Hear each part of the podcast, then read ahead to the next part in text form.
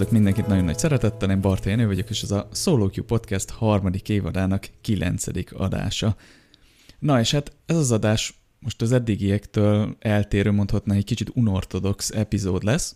Az a helyzet, hogy igazából nincs témánk, vagyis pontosabban nem készültünk semmilyen game design specifikus dologgal, hanem arra gondoltunk, hogy mint két jó cimbora csak leülünk beszélgetni, és természetesen játékokról fogunk beszélgetni, vagy meglátjuk, játékélményekről, aztán vagy elmerülünk a szakmázásban, vagy nem, de az is teljesen jó, csak egy ilyen egy-két órás nerd, nerding outot hozunk össze, úgyhogy meglátjuk, mi lesz.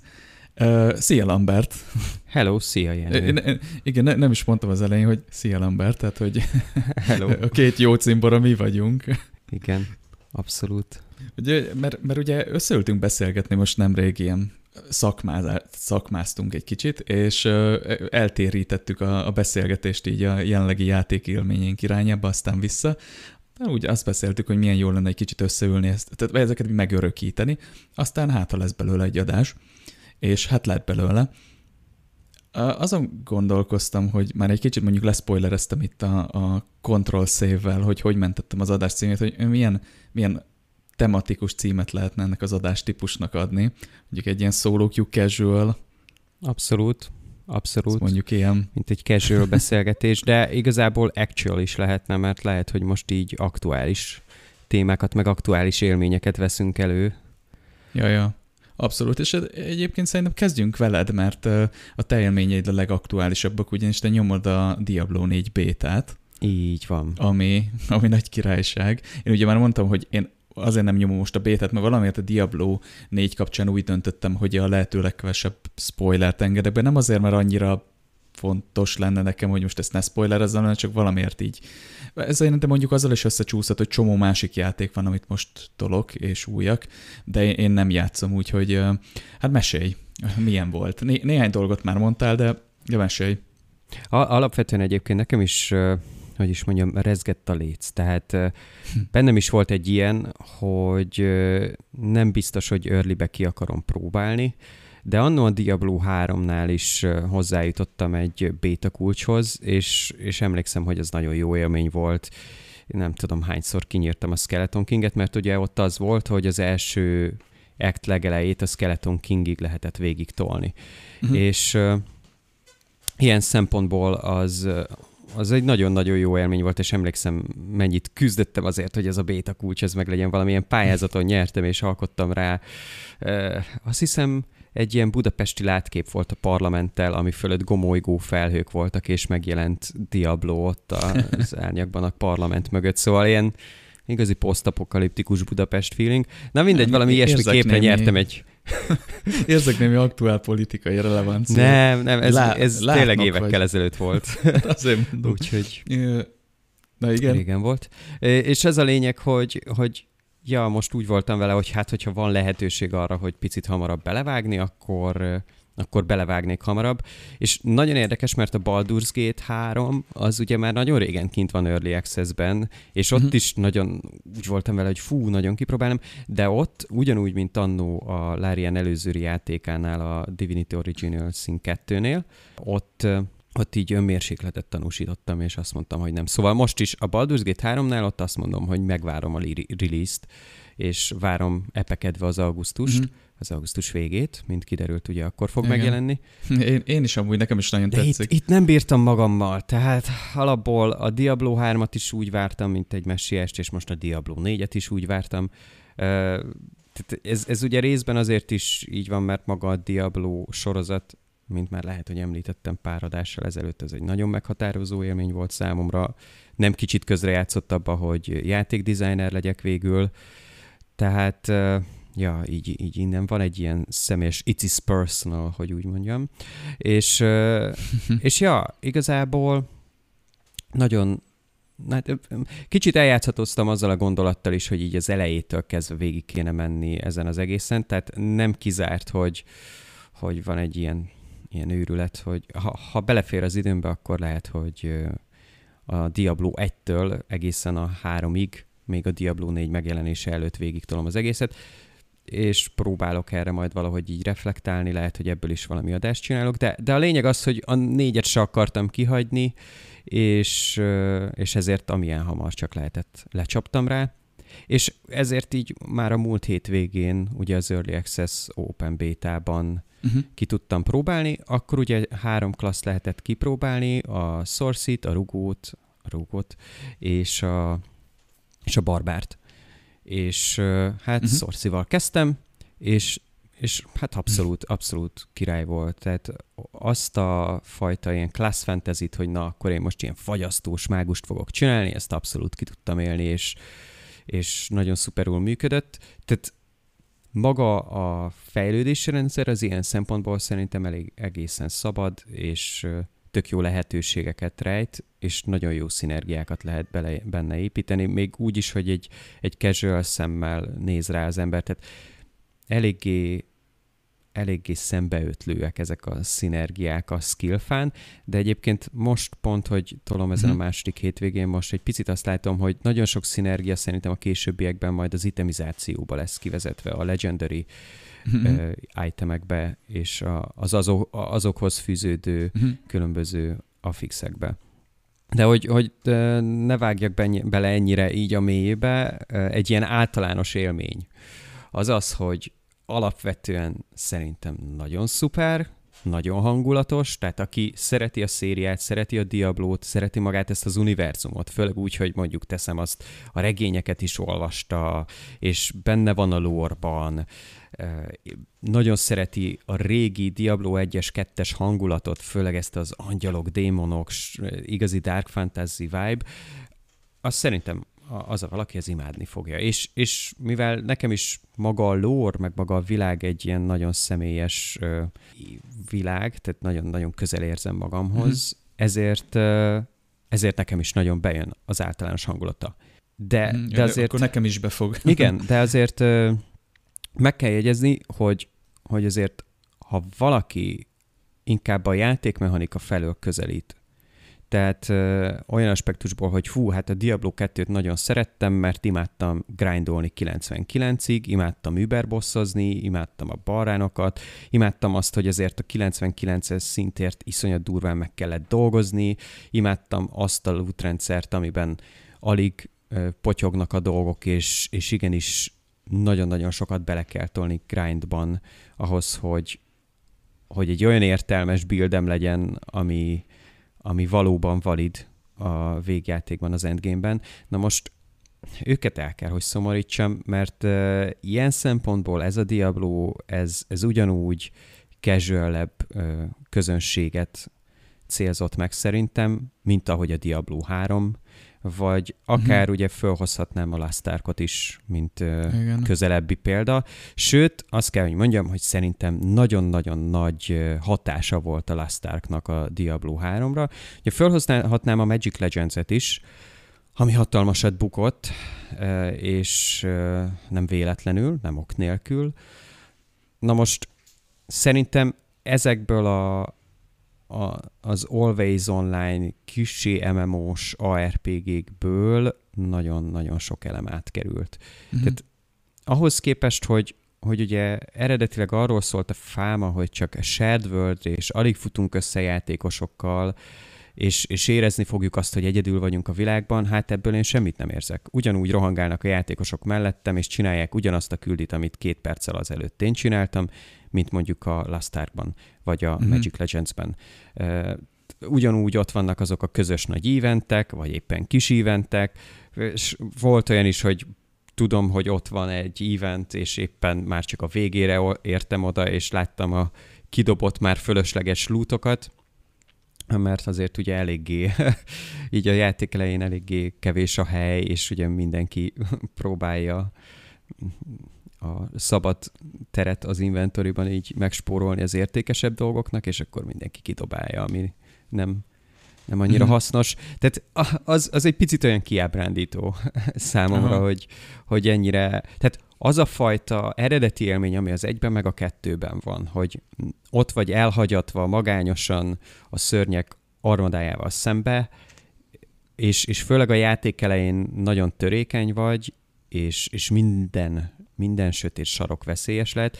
Na most az, az itt szerintem egyáltalán nincs meg. Alapból a, az open world miatt uh, működik az a rendszer, hogy minden lény, minden enemy utánat szinteződik.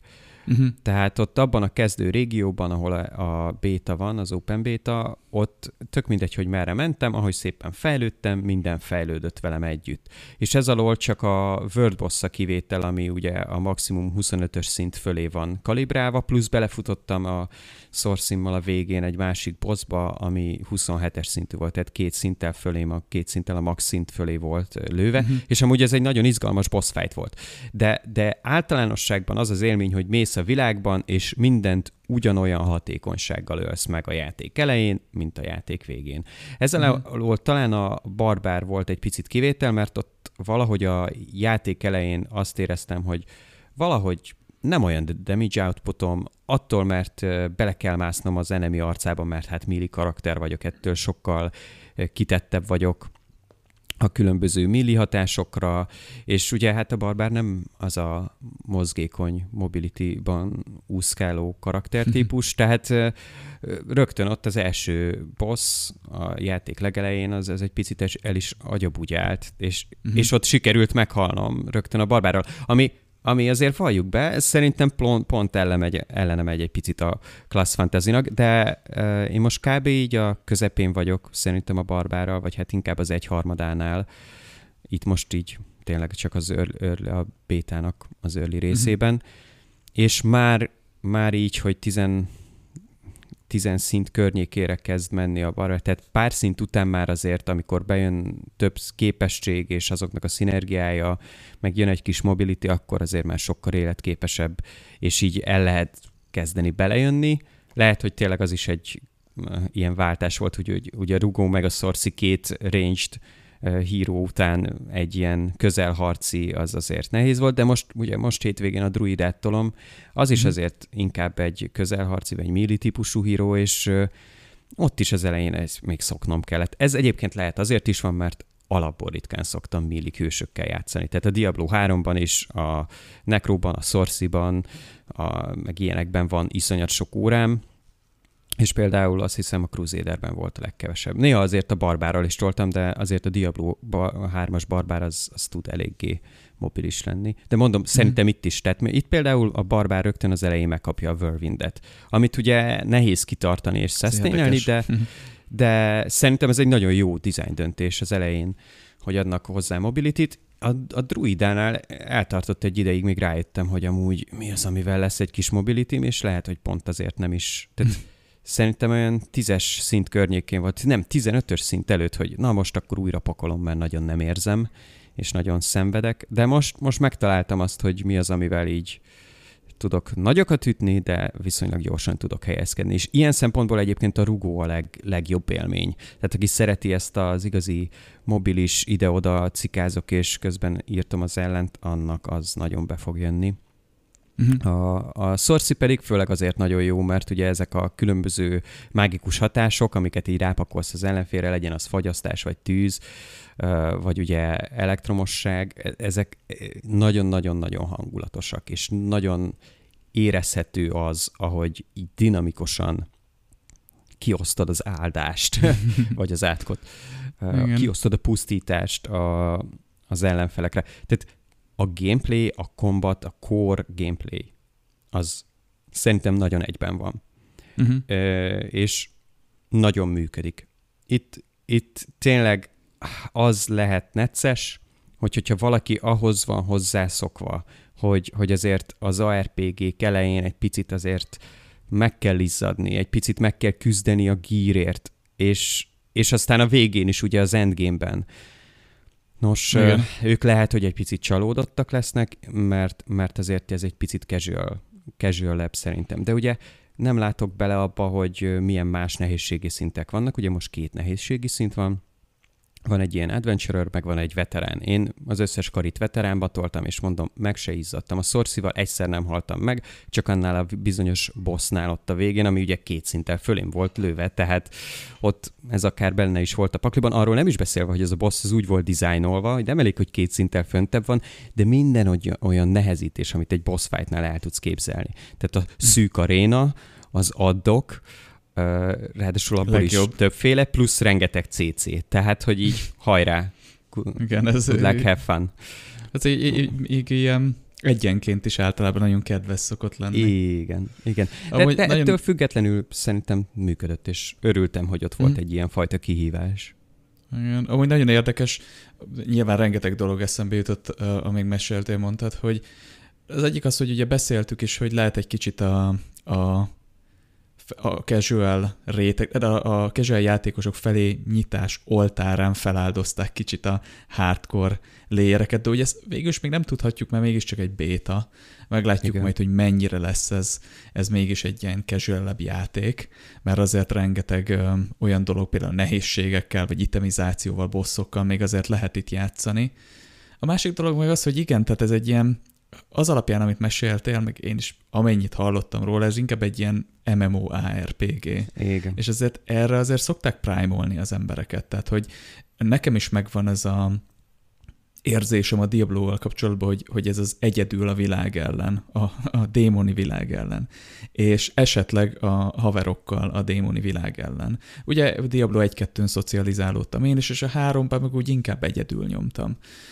Na és hogyha, hogyha arra építenek utána egy világot, hogy na most sokan a démoni világ ellen, mert hát sokan kell. Ugye nem tudom, a World of Warcraftnál is, hogy most az Aldi és a Horda együtt kell, hogy harcoljon a, a gonosz ellen, és akkor, tehát ez meg kellett alapozni. Itt viszont nem volt ilyen megalapozás. Ez egy, mondom, ez egy Diablo játék, csak így hirtelen azon vetted észre magad, hogy egy MMO-ba vagy, és okay. a, abba a világban, ahol eddig egyedül uh, gíreltél, meg írtottad a szörnyeket, most hirtelen rohangásznak többen is, és akkor így, mi, mint hogy egy lopnák előled a lútokat, vagy nem tudom. Pontosan. Nekem, egy, igen, ez az érzésem egy kicsit, hogy, a, hogy meg erre lehet játékmechanikákat építeni, most nem, nem akarok itt ilyen nagyon, izé, hogy most tudom, ilyen, mi ennek a neve, ilyen war effort például, vagy nem tudom, tehát hogyha uh-huh. egy olyan sztorit találnak ki hozzá, ahol tényleg ilyen démoni hadsereggel kell sokan összecsapni, és a többi, akkor ilyen war effort gyűjtés, vagy ilyen community célok, stb. stb., uh. akkor az úgy el tudja adni egyébként ezt a dolgot, de ezek alapján úgy tűnik, hogy egy ilyen single player Diablo élmény van, így vagy abba trollkodik bele egy ilyen MMO rendszer. Igen, egyébként egy olyan mechanikát abszolút tudok, ami, ami tényleg erre a nagy létszámú közösségi élményre épít, és ez pedig a World, World Boss uh-huh. mechanika, amit igazából most hoztak be először, és ma ki is tudtam próbálni, és amúgy tényleg nagyon fun. Tehát, hogy ö, tényleg nagyon-nagyon jól össze van rakva, és nagyon epikus, és nagyon hangulatos. Az más kérdés, hogy én nehezen tudom elképzelni azt, hogy századjára mennyire lesz izgalmas egy ilyen World Boss. Lehet, hogy az lesz, uh-huh. lehet, hogy nem, nem ja, tudom. Formolás, ez, ez majd kiderül. Így van. Viszont olyan lootot dobott, hogy így leszakadt az állam, szóval valószínű, ha más nem, akkor azért végül is megéri, meg hát végül is Diablo 2-ben is mindenki tolta a barránok, barránokat, aztán ennyi. Igen, Tehát, kérdés... hogy mindenhol megvoltak ezek a ránok, a boss ránok, tehát uh, itt, itt legalább így ez ki van hegyezve, hogy akkor ez, ez egy ilyen nagy, epikus fight. Igen, igen. Érdekes egyébként, mert tehát, hogy mennyire fogják nagy kérdés, hogy mennyire fogják a dizájnt ennek utána húzni, vagy tényleg a full játékban mennyivel fog ez jobban érződni, mert most, hogyha ugye a Lost Ark-ot említetted, a Lost Ark-ban annyi uh, feature van, és annyira arra van kiélezve a játék, hogy tényleg többen kell legyetek, többen kell csináljátok. Igaz, ott is egy ilyen uh, kiválasztott power fantasy van, tehát hogy maga a történet az arról szól, hogy te vagy a kiválasztott. Nyilván aztán látod, hogy csomó, csomó kiválasztott van körülötted, de magadfajta kiválasztott, de nagyon érdekes mechanikákat raktak bele a játékba, hogy, hogy tényleg együtt így a, a szörnyek hordája ellen. Olyan szinten is például, most egy nagyon kedves ilyen kis emlék jutott ez eszembe, hogy ugye itt is van gathering a Lost Arkba, mint egy MMO-ba. Például lehet fát vágni, és annyira érdekes volt látni, hogy amikor, tehát én anno WoW-ban megszoktam, hogy versenyt kell futni a rohadt izé mining depóért, hogy te bányászt ki először. Uh-huh. És a Lost Arkban az van, hogy például van egy fa, és elkezded a kis baltáddal csapkodni, és be tud állni o, egy másik játékos. Igen, és zseniális, beáll igen. egy másik játékos, és akkor átváltatok fűrészre, és gyorsabban kivágjátok gyorsabban. ketten a fát. Tehát, hogy ha összefogtok, akkor gyorsabban tudtok gyűjtögetni, és mind a ketten kapjátok a lootot. De ez zseniális design szerintem, és uh, a Lost Ark vannak ilyen, uh, jó, nem mindenhol, de azért van egy pár ilyen, ilyen dolog, amit direkt erre dizájnoltak, és szerintem nagyon menő. Igen, uh, itt, itt ugye a szokásos Diablo mechanika van, hogy partiban több XP-t kapsz, meg ilyenek.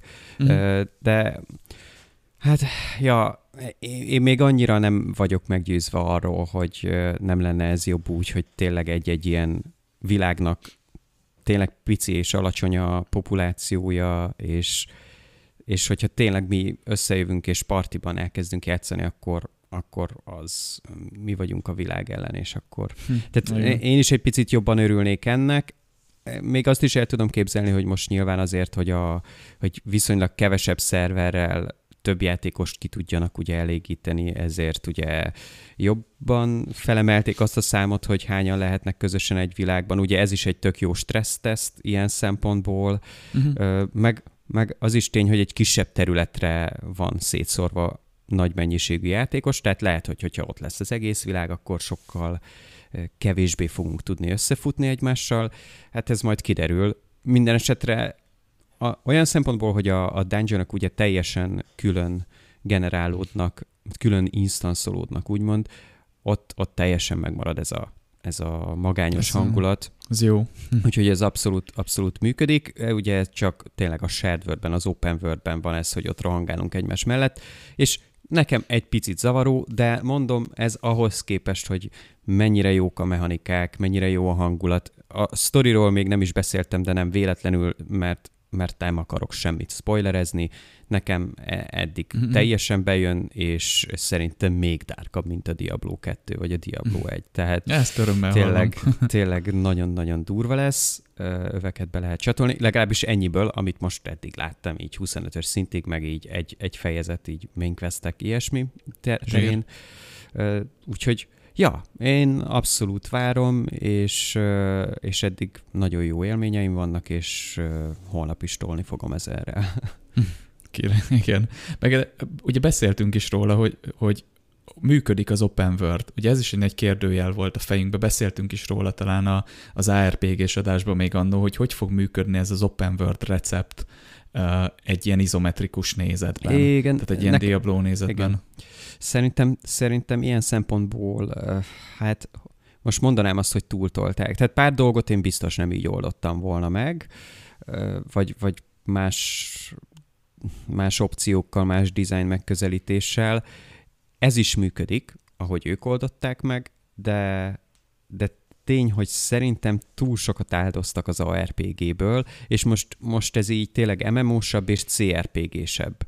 Uh-huh. És mondom ezt úgy, hogy maga a lore, meg a maga a világ ugye számomra nagyon-nagyon kedves, már amennyire egy ilyen sötét démoni világ, ugye egy Dark Fantasy kedves tud lenni, de hogy Simán. tényleg, tehát uh, nyilván ilyen szempontból szerintem én teljesen elfogult vagyok, abszolút megértem azokat a véleményeket, akik, akik egy, inkább tényleg az ARPG mechanika felől közelítik meg ezt a játékot, és, és egy picit csalódottak. Mert az, az open world miatt igenis beáltoztak olyan ARPG mechanikákat, ami, például akár ez a szintezés és a karakterfejlődésnek ez a fajta rendszere, ami, ami miatt kevésbé lesz a RPG a Diablo 4, mint mondjuk akár a Diablo 3, és főleg akár mm. a mhm. Diablo 2, ami ugye hát még mindig nagyon sokaknak az etalon, főleg úgy, hogy ugye kijött a felújított változat, és de, és ez de, mennyire jó pont lett? ezért így van, nagyon jó lett, és pont ezért azt érzem, hogy, hogy ha valakinek azt tetszik, akkor játszik azzal, és el van azzal, és abba tesz bele több száz órát.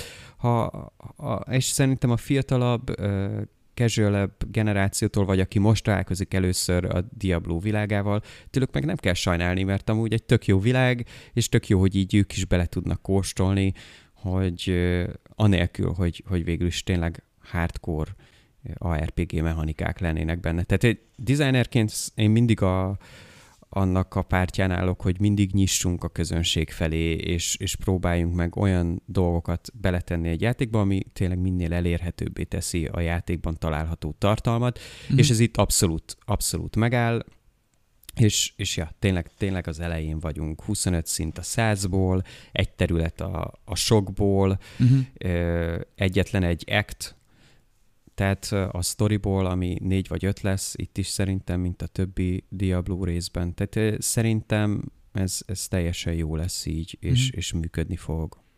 Ja, van egy olyan tippem egyébként, hogy itt is az lesz a recept a, a full ö, verzióba, hogy a release-kor, hogy, hogy van egy ilyen, nem tudom, 20, 10-20 óra közötti idézőjesen casual bullshit, már egy, egy, egy ilyen uh-huh. uh, a hardcore gamerek, RPG rajongóknak a szemszögéből, és akkor utána tényleg következik az, hogy, hogy, hogy ez a grindelősebb rész. Tehát, hogy ha, ha most a Lost Ark-ot is nézem, azért ott a, a, az endgame azért eléggé grind. Hát ja. ott, ott nagyon érdekes a, a Lost Ark, mert folyamatosan nyílik ki, és uh, amikor eléred az endgame-et, akkor meg így nem tudom, meg tízszereződik. Ez egy nagyon furcsa dolog, de uh, a, ha addig azt hitted, hogy nagy a világ, meg sok mindent csinálhatsz, az endgame az így brutálisan kinyílik. És akkor utána a különböző uh, patokon, különböző kis komponensein a, a, az endgame-nek, ott így egyre jobban elkezd meg hát lelassítani téged a játék, és akkor nyilván átterelni téged az igazán hardcore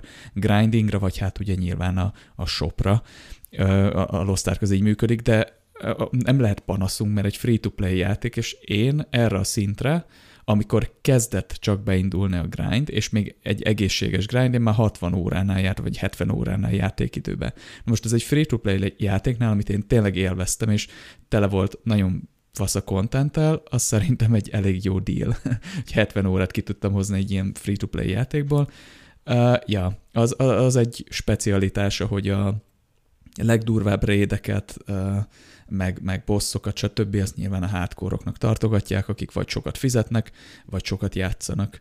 Úgyhogy az egy más design, de én itt egy ilyen hasonlót érzek én is, hogy vagy hasonlót érzek ennek esetén, tehát a Diablo 4 esetén is, hogy, hogy lesz egy ilyen uh, elnyújtottabb és hardcore endgame is benne. Legalábbis reménykedem, mert uh, de szerintem a Blizzard is tisztában van vele, hogy a hardcore is ki kell szolgálni.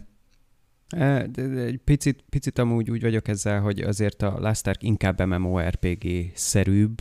Igen, és én igen. pont ezért reménykedtem abban, hogy picit inkább pár aspektusból inkább a Path of Exile-t fogják mintaként venni, és nyilván az is hatással volt rá, de, de ja, tehát számomra elég sok olyan mechanika van, akár ezek, ami, ami ez a, az open world világban felelhető különböző ilyen eventek, amikbe akkor be lehet csatlakozni.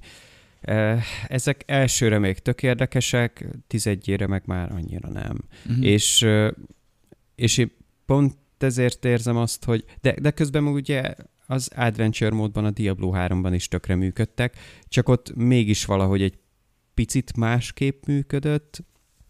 Mindegy, ettől függetlenül mondom, szerintem működik, csak picit, picit jobban örültem volna, hogyha ARPG marad, mm és tehát az, amit ugye az Open world adásban mondtam, hogy na majd megtalálják esetleg ezt az új egyensúlyt, szerintem nem találták meg, hanem tényleg elvitték jobban MMORPG irányba, mint a Last Ark, meg jobban, jobban, egy, jobban egy Open World CRPG irányba, uh-huh.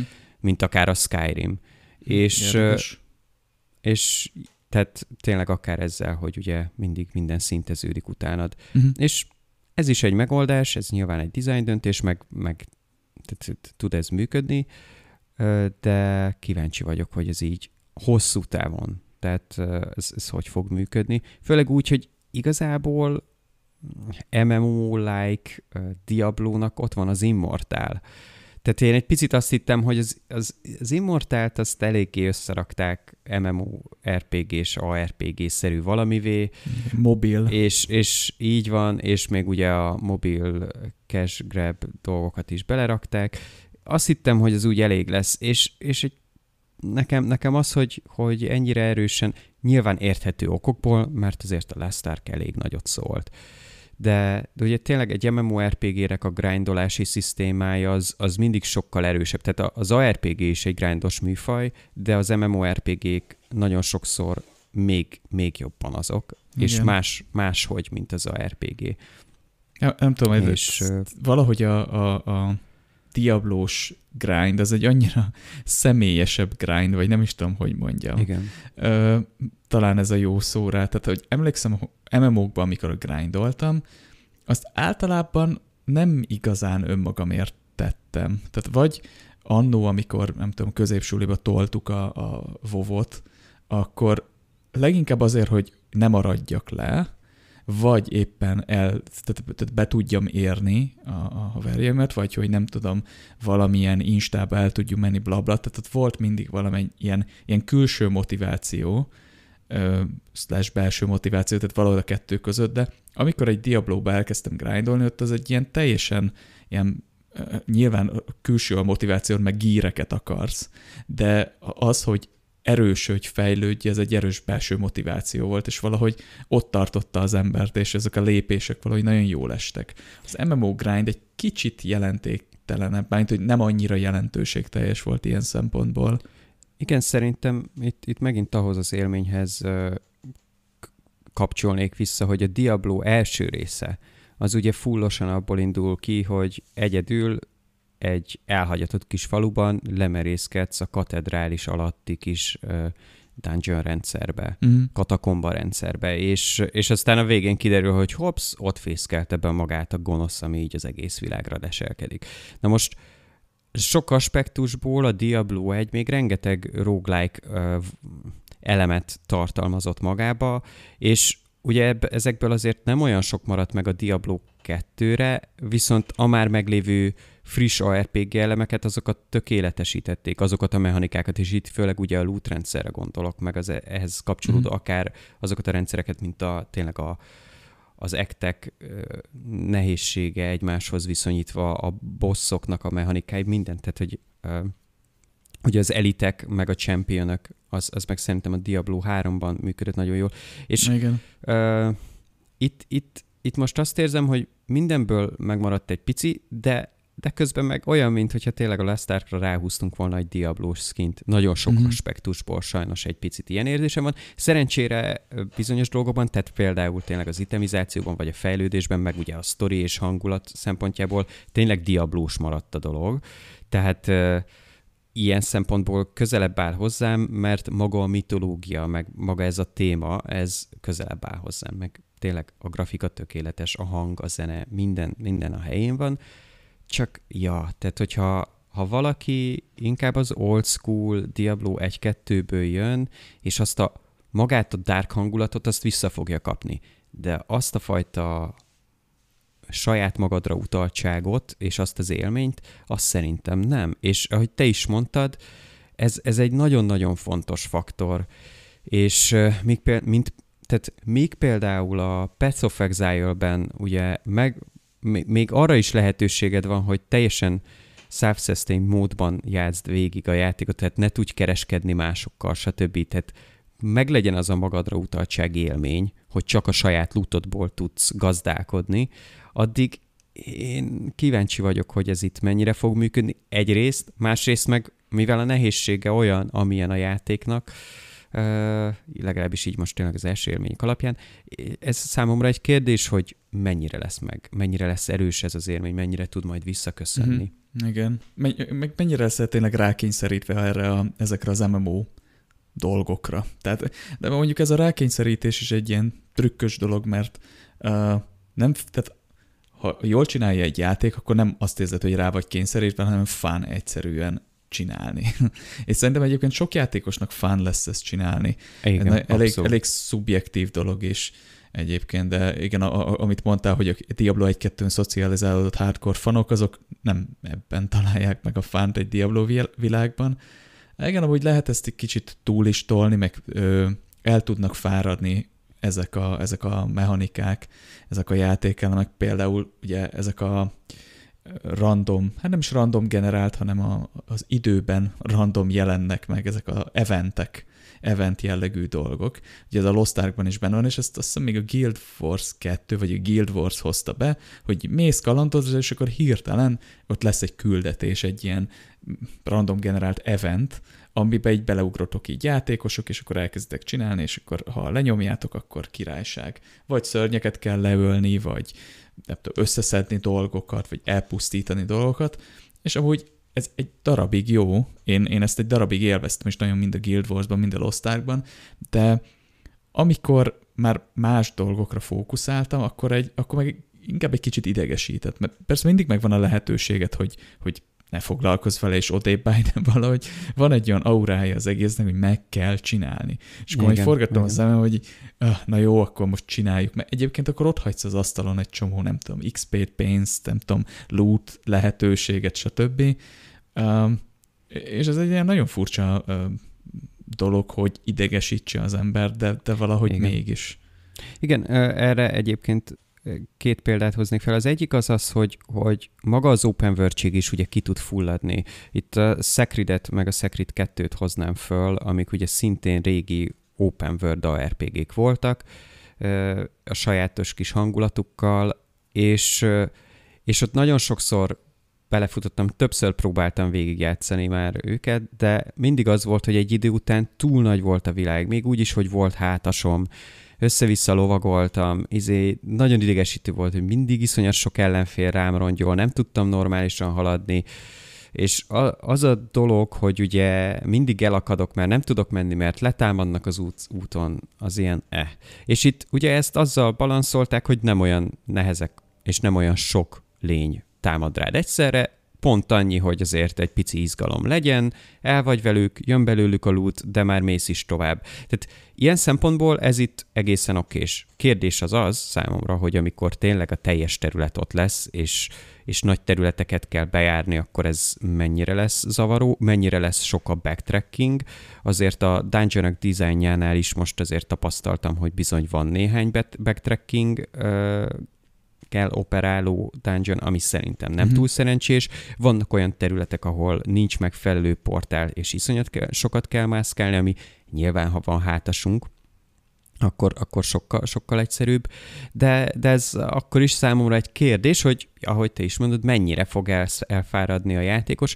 És a másik, hogy például tényleg a Last például azt a mechanikát áthozták, hogy vannak ilyen kiemelt pontok, ahol így, hogyha interaktolsz azzal a ponttal, akkor ott van egy view, és ránézel, ki, hát vált a kamera, és vista. akkor ott vista, igen, Visták. a vista rendszert. És, és ez, hogy is mondjam, tehát, hogy ha nem tudom, szerintem ezt még az is észre fogja venni, aki nem designer, és, és és mégis játszott a Leszterka, hogy na, hát ez ugyanaz a mechanika, és tudod, nem feltétlenül baj ez, csak ez megint egy olyan dolog, hogy igen, ott jártam, és ha mégis kihagytam, és utána kutyagolhatok vissza, mert egyébként idegesíti a, azt a belső kis hangot a fejemben, hogy ú, de mindent ki kell raknom, mm. akkor, akkor ez, ez bizony ugyanúgy fárasztó lesz, mint egy Open World Assassin's Creed-nél.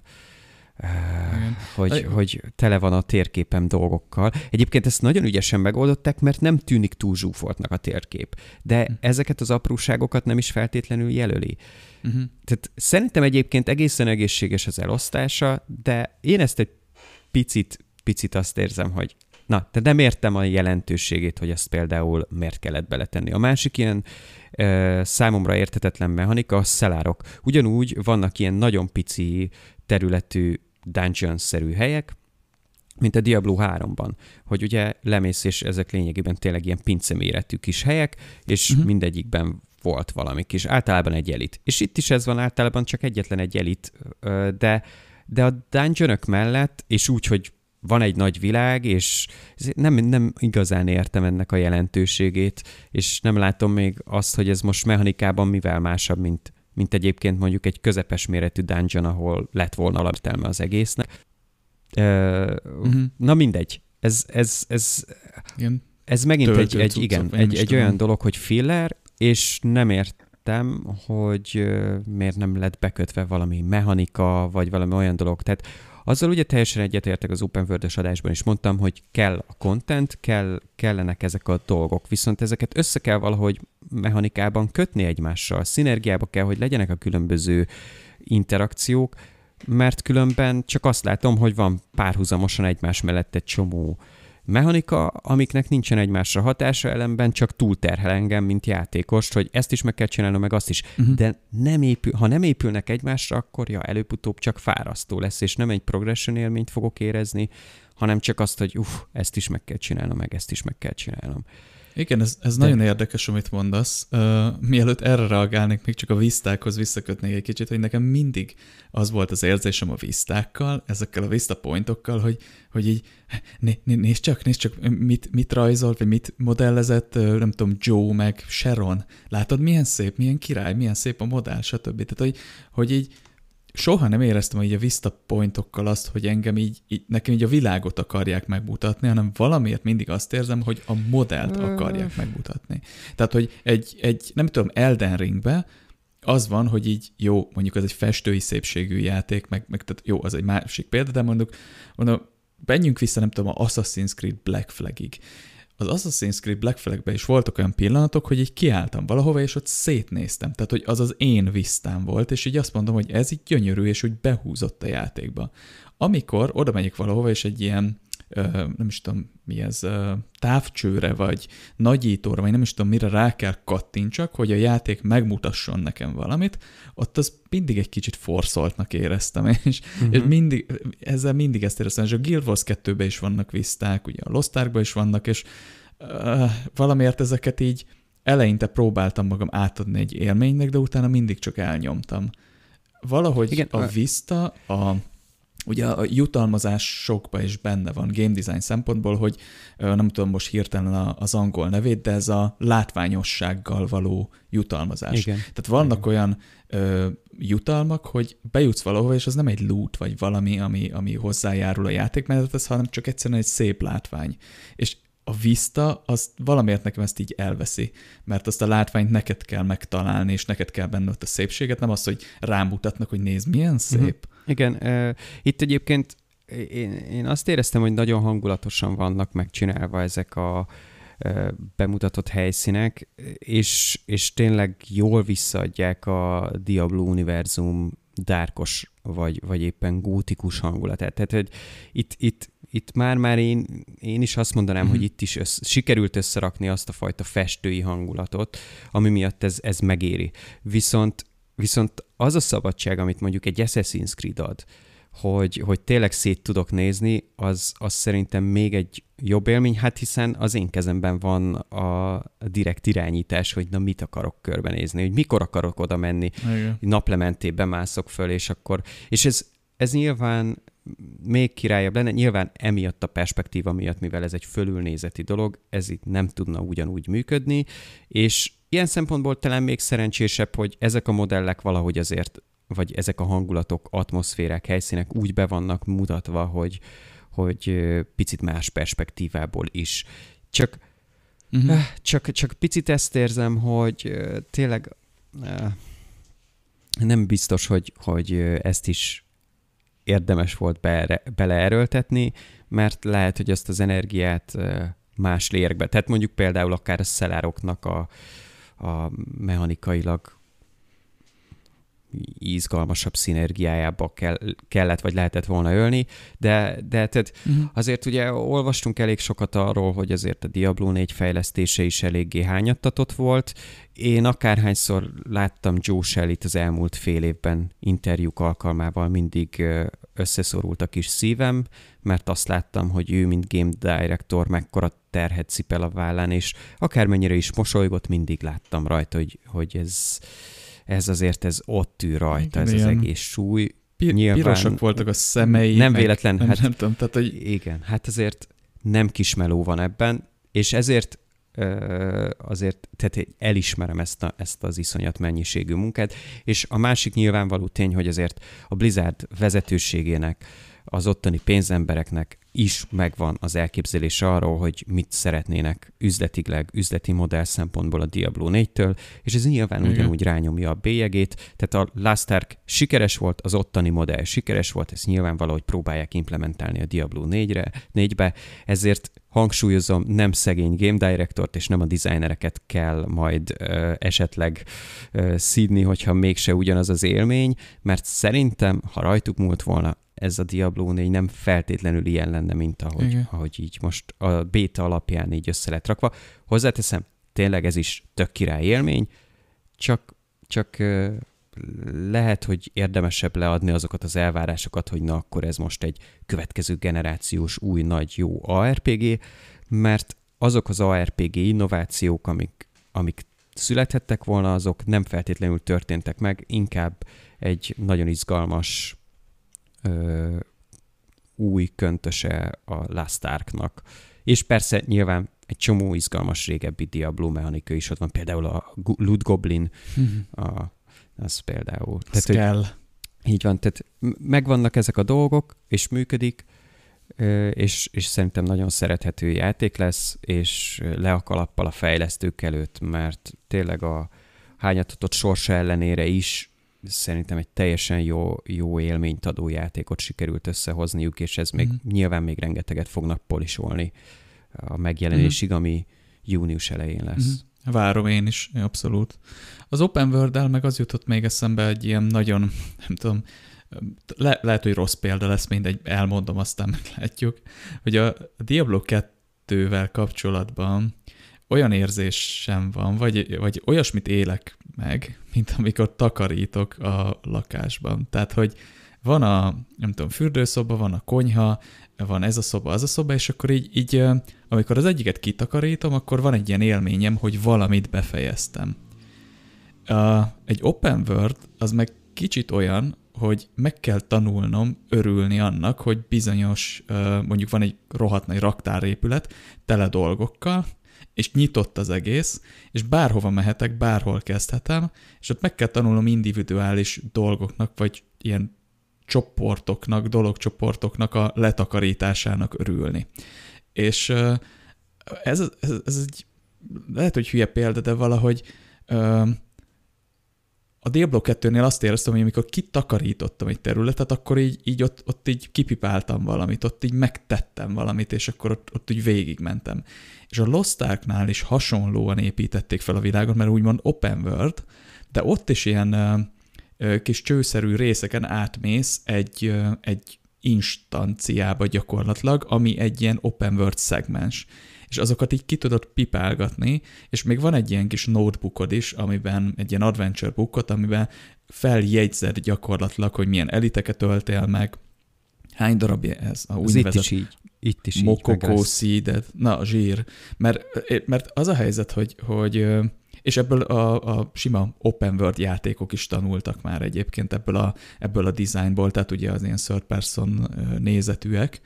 Nem feltétlenül kell ez, de valahogy ez a korlátozottabb, ilyen szobákra bontott variáns, az nekem mindig, főleg ARPG-nél, az nekem így jobban bejött. És a, a Lost Ark-nál szerintem ezt érezték, ezt a, a, a, az dizájnt, vagy ezt, a, ezt az igényt, és ott is így próbálták megcsinálni, és ott éreztem ezt, annak ellenére, hogy open world volt. Ö, igen, szerintem nagyon jól megfogalmaz. Szerintem ez, ez egy nagyon jó hasonlat, hogy hm. tényleg az a kiklírelem a dungeon, Igen. tehát hogy ugye, vagy kiklírelem azt az adott területet. És ugye ez azért normál esetben, tehát hogy oda megyek, megtörténik, és, és egészen addig, ameddig nem megyek oda vissza, vagy nem indítom újra a játékot, akkor az ott ki van tisztítva. És az elejétől kezdve megyek, és szépen mindent kitisztítok és ennek tényleg egy, egy ilyen nagyon jó élménye van. Itt meg ugye, na, tehát, hogy itt, itt más a dinamika. Mész az open world-ben, és hogyha csak 10 perc múlva visszamész, akkor ugyanazok a típusú monszták ugyanúgy uh-huh. beszpónolnak.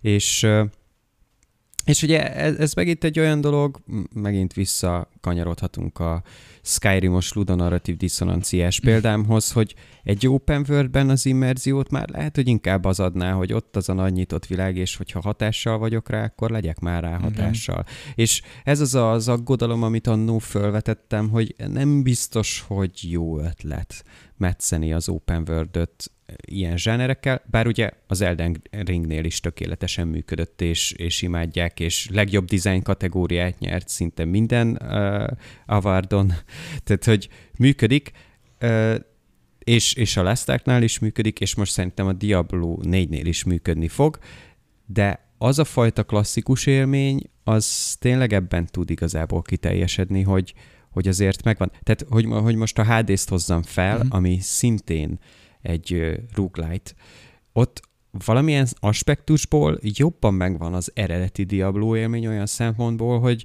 megyek le, megyek, tolom a szinteket, ugyanúgy megvan a random loot feeling, csak ugye a búnokban, és, és újra meg újra ugyanazt a kontentet tolom végig, és mégis állandóan végig tudom tolni, mert minden egyes ránom más. És ugyanúgy, mint a roguelite Tehát, hogy, és az eredeti Diablo feeling az egy picit ez, ezért volt más, mert elkezdtem egy új karaktert, akkor tudtam, hogy ez teljesen más lesz a random loot, meg a random dungeon miatt, mint, mint a, az egy hónappal vagy a fél évvel azelőtti, hiába ugyanaz a, ka, a klassz. Uh-huh. Itt most az open world az egy rögzített világ itt az a fajta újdonságélmény már nem lesz meg. Arról nem is beszélve, hogy hogyha ugye ebben még nem látok bele, hogy a dungeonok itt milyen uh, random szisztéma alapján uh, sorsolódnak, milyen a szerkezetük, milyen mechanikák vannak benne, de hogyha ott nem lesz meg az a fajta változatosság, akkor előbb-utóbb az is uh, belefulladhat abba a fajta unalomba, vagy, vagy közönösségbe, ami, uh-huh. ami, ami szerintem uh, nem jó, hogyha benne van egy RPG-ben, hiszen ott általában mindig ez a fajta újdonságfaktor az, ami visszahúz a játékba. Igen. Tehát euh, igen, nehéz ügy, nehéz ügy, nehéz ügy open world RPG-t dizájnolni, ez szerintem ez, ez abszolút egy, egy valid de, statement. Egyébként reméljük, és, hogy, hogy fejlődik, tehát hogy, mert hogy és igen, ez egy lépcsőfok igen. lesz, meglátjuk. Hát így van, tehát hogy mivel ez is abszolút Game as a Service játéknak készül, ezért valószínű a mostani Diablo 4 teljesen más lesz, mint majd az 5 év múlva kinéző mm. Diablo 4. Ugye rengeteg olyan dolgot ígértek, hogy folyamatosan adnak hozzá új tartalmat, tehát én, én ilyen szempontból nem félek. Mm. Úgyhogy várom nagyon. Igen, király lesz. Én is egyébként nagyon várom, hogy játszom. És szerencsére júniusban azért így lesz is egy kis tér egyébként, ha már open world, akkor gondolod, beszélhetünk egy olyan játékról, ami, vagy át, átnyargalhatunk egy játékra, amit én játszottam, mm-hmm. mert uh, szerintem az egyik sármia az op, úgynevezett open world ami egyébként egy gyufás doboz ahhoz képest, amik, amit manapság open world nevezünk. És ugye ez nem más, mint a Ishin Like a Dragon. Te nem tudom, mennyit tudsz erről. Én nem annyira ismerem. És a, talán beszéltünk a Ryu Gotaku játékokról, uh-huh. ugye a Yakuza szériáról. Igen, igen, igen. Vagy hát esetleg ugye a Shenmue-ről, ami, ami egy jóval korábbi uh, dolog, de így, így az open world-re reflektálva ezek a játékok, tehát a Yakuza játékok, és az Ishin is ilyen, uh, egyszerűen elképesztő, hogy akkora open world operálnak, ami egy inkább kis, közepes, de inkább kis falu egy, egy GTA 5-ben, tehát egy, egy akkora, mégis hát úgymond óriásinak érzed. Tehát, hogy olyan szinten tudják élettel és tartalommal feltölteni azt a zsebkendőnyi helyet, hogy így azt érzed, hogy otthon vagy, és egy óriási nyílt világnak vagy a része. Nem tudom, hogy ezt majd még előttem áll a feladat, hogy ezt vizsgáljam, de ez egyszerűen zseniális, és ez a Yakuza játékokban is így van. Igen, arról nagyon sokat hallottam, hogy ott is ezt zseniálisan megoldották. E, elképesztő, és hát ugye az Ishin az egy, az nem egy mai, úgy nem mai játék, hogy ez egy remake, tehát az egy, az egy elég mhm. korai uh-huh. uh, Ryoga Gotaku játék, és uh, ezek, tehát a Yakuza karakterek vannak benne, csak éppen vissza vannak vive egy a történelmi japán, azt hiszem 19. századi történelmi eseményekhez, ami nem más, mint a, a Sakamoto Ryomának, aki, aki elhozta a Meiji Restoration-t, Uh-huh. Igazán Sakamoto Ryoma és Meiji Restoration, hogyha valaki utána akar nézni, ezeknek a történelmi események, ezek megtörténtek. És egyébként nagyon izgalmas történet, tehát a valódi történelmi események nagyon királyak, és a játék ezt egy elképesztően kicsavartan, és uh, szerintem nagyon ötletesen kicsavartan meséli el, amivel semmit nem fog leszpoilerezni, mert a Yakuza játékoknak, meg a Ryoga Gotaku játékoknak azért a sztori egy nagyon fontos eleme, úgyhogy semmit nem fog mondani róla. Ez a történelmi háttere. Érdemes egyébként előtte-utána nézni, mert elképesztően sok kontextusot, kontextust ad a játékot, és ezt a régi 2000 nem tudom, hanyas játékot felújították, most tehát csináltak neki egy reméket. És hát egészen szenzációs. Tehát, hogy aki már játszott Yakuza játékokkal, vagy ha nem játszott, akkor igazából ez egy nagyon jól kidolgozott verekedős játék, ami, vagy verekedős játék alapú harcrendszerrel működő akció RPG, amiben egy ilyen nagyon érdekes kontraszt működik folyamatosan, ami úgy néz ki, hogy van egy központi, nagyon komoly, általában nagyon komor és durva központi történetszál, és mellette bármi, amit tudsz csinálni, az a millió egy dolog azon a, a, a open world-ben, ahol éppen játszol, azok általában ilyen égbe kiáltó állatságok. Tehát el tudsz menni karaokizni, táncolni, mondjuk a Yakuza játékokban vers, kis versenyautókat tuningolni és játszani velük, baseballozni. Én annyit annyit hallottam, hogy lehet ilyen kóbormacskákat megkeresni, meg a Jakuzában, az egyik Jakuzában I- volt valami ilyesmit, és egy, egy, egy macskás öregasszonynak keresed az eltűnt macskáit, vagy valami ilyesmi. Ja, azok a mellékül, igen, igen a mellékküldetések igen. egészen elképesztőek. Tehát most nem, nem fogom elárulni melyik játékban, meg hogy mi a, a sztorinak a kimenetele, de ö, kicsit így, mint a Witcheresen, vagy bizonyos Skyrim küldetések, minőségben, hogy hogy az utcán azt látod, hogy mit egy kislányt meg akar verni egy felnőtt csávó. Nyilván megvered a csávót. És akkor mondja neked a faszi, hogy amúgy jó, oké, nem kell megverni a kislányt, meg mit tudom én, de, de azért így körmére kéne nézni ezeknek, mert itt, itt valami nem oké így a háttérbe. És akkor elkezdesz ott nyomozgatni, hogy amúgy mi van ennek, a, ennek az atrocitásnak a hátterében, és kiderül, hogy így ö, belefutsz egy ilyen középiskolás, ö, alsó nemű maffiába, amit ilyen kislányok üzemeltetnek, hogy eladják a, a, a fehér neműiket ilyen, ilyen csávóknak, és akkor ott le kell trekkelni ezt a maffiát, és ilyen, ott ilyen mindenféle intrikák vannak, ilyenek, és wow. egy ilyen, ilyen abszolút uh, sallang utcai küldetésből jön ez össze, és ilyen állatságokkal van tele a, a, a, a mellékküldetéseknek a rendszere, a, az isén ilyen szempontból még nem annyira fejlett, tehát ott a mellékküldetések hát úgy kell elképzelni, hogy mintha ilyen affinity szimulátor lenne. Tehát, hogy általában mindig egy dolgot kell csinálni, és valami tárgyat leadni, és akkor valakinek a, a szeretete vagy az affinitása feléd növekszik. És egyébként, ha ezeket kimaxolod, akkor, akkor szokott a végén lenni egy küldetés, vagy, vagy akár, akár több, de ezek általában annyira nem szoktak érdekesek lenni. De a karaktereknek a személyisége, mondani valója, dolgai, azok egészen elképesztően kiszínezik ezt az egészet. És mondok az Isimbe egy példát, belefutsz egy nőbe az utcán, és elkezd hozzád eléggé ilyen, hát hogy is mondjam, ilyen kirívóan beszélni, és egy, egy répát kér tőled. és hát nyilván úgy vezeti elő ezeket a dolgokat, hogy így a te répádról beszél, és te pedig ugye az isimbe lehet kertészkedni, zöldségeket termesz, és adsz neki egy répát, és ezzel az répával elszalad. És onnantól kezdve ez a karakter, amikor találkozol el, folyamatosan ilyen hosszú zöldségeket kér tőled. Az, hogy mire fut ki a történet, azt azt nem spoilerezem le, mert elég jó kis lezárás van, nem szexuális jellegű, de... Rossz ez, aki rosszra elég, gondol.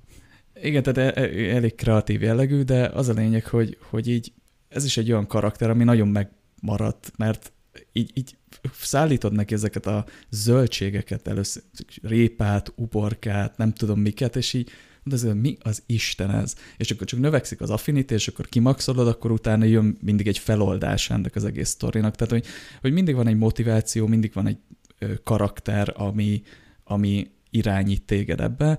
És mondom, nem annyira jól kidolgozottak ezek még itt, mert ez azért egy régi játék, de de azért működnek. Tehát a 10x évvel ezelőtt, amikor ez a játék kijött, azt hiszem 10x évvel ezelőtt, akkor ezek nagyon jól működtek. Most már egy kicsit szegényesek, de még most is működnek. És hát a, a, a fő sztori az nagyon király, hogy említettem, aztán a harcrendszer is ö, elég menő, tehát ugye négyféle harci stílus közül lehet választani. Ö, én a a Wild Dancer nevű harci stílust műveltem, ami azt jelenti, hogy egy szamuráj kard az egyik kézbe, és egy revolver a másik kézbe. Wow.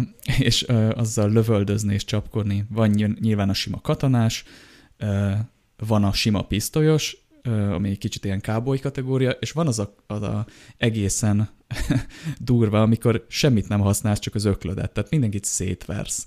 Az, az, az is egy, egy elég, elég vad rendszer.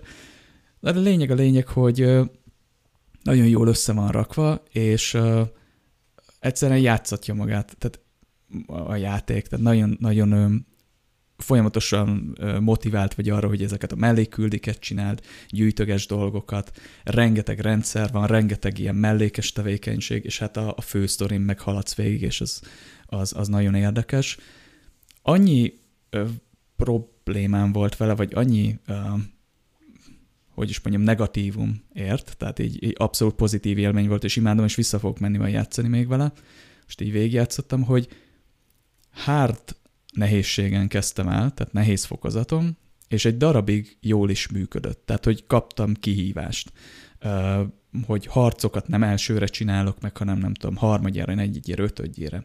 Aztán valahogy ez a hard mód átváltott abba, hogy nem a kihívást éreztem, hanem hogy mondjuk egy normál és egy hard mód között az a különbség, hogy egy adott taktikát két percig kell csinálni, vagy mondjuk tíz percig kell csinálni. Tehát, hogy a normál módban kitanulod a boszt, és akkor két perc alatt megvered.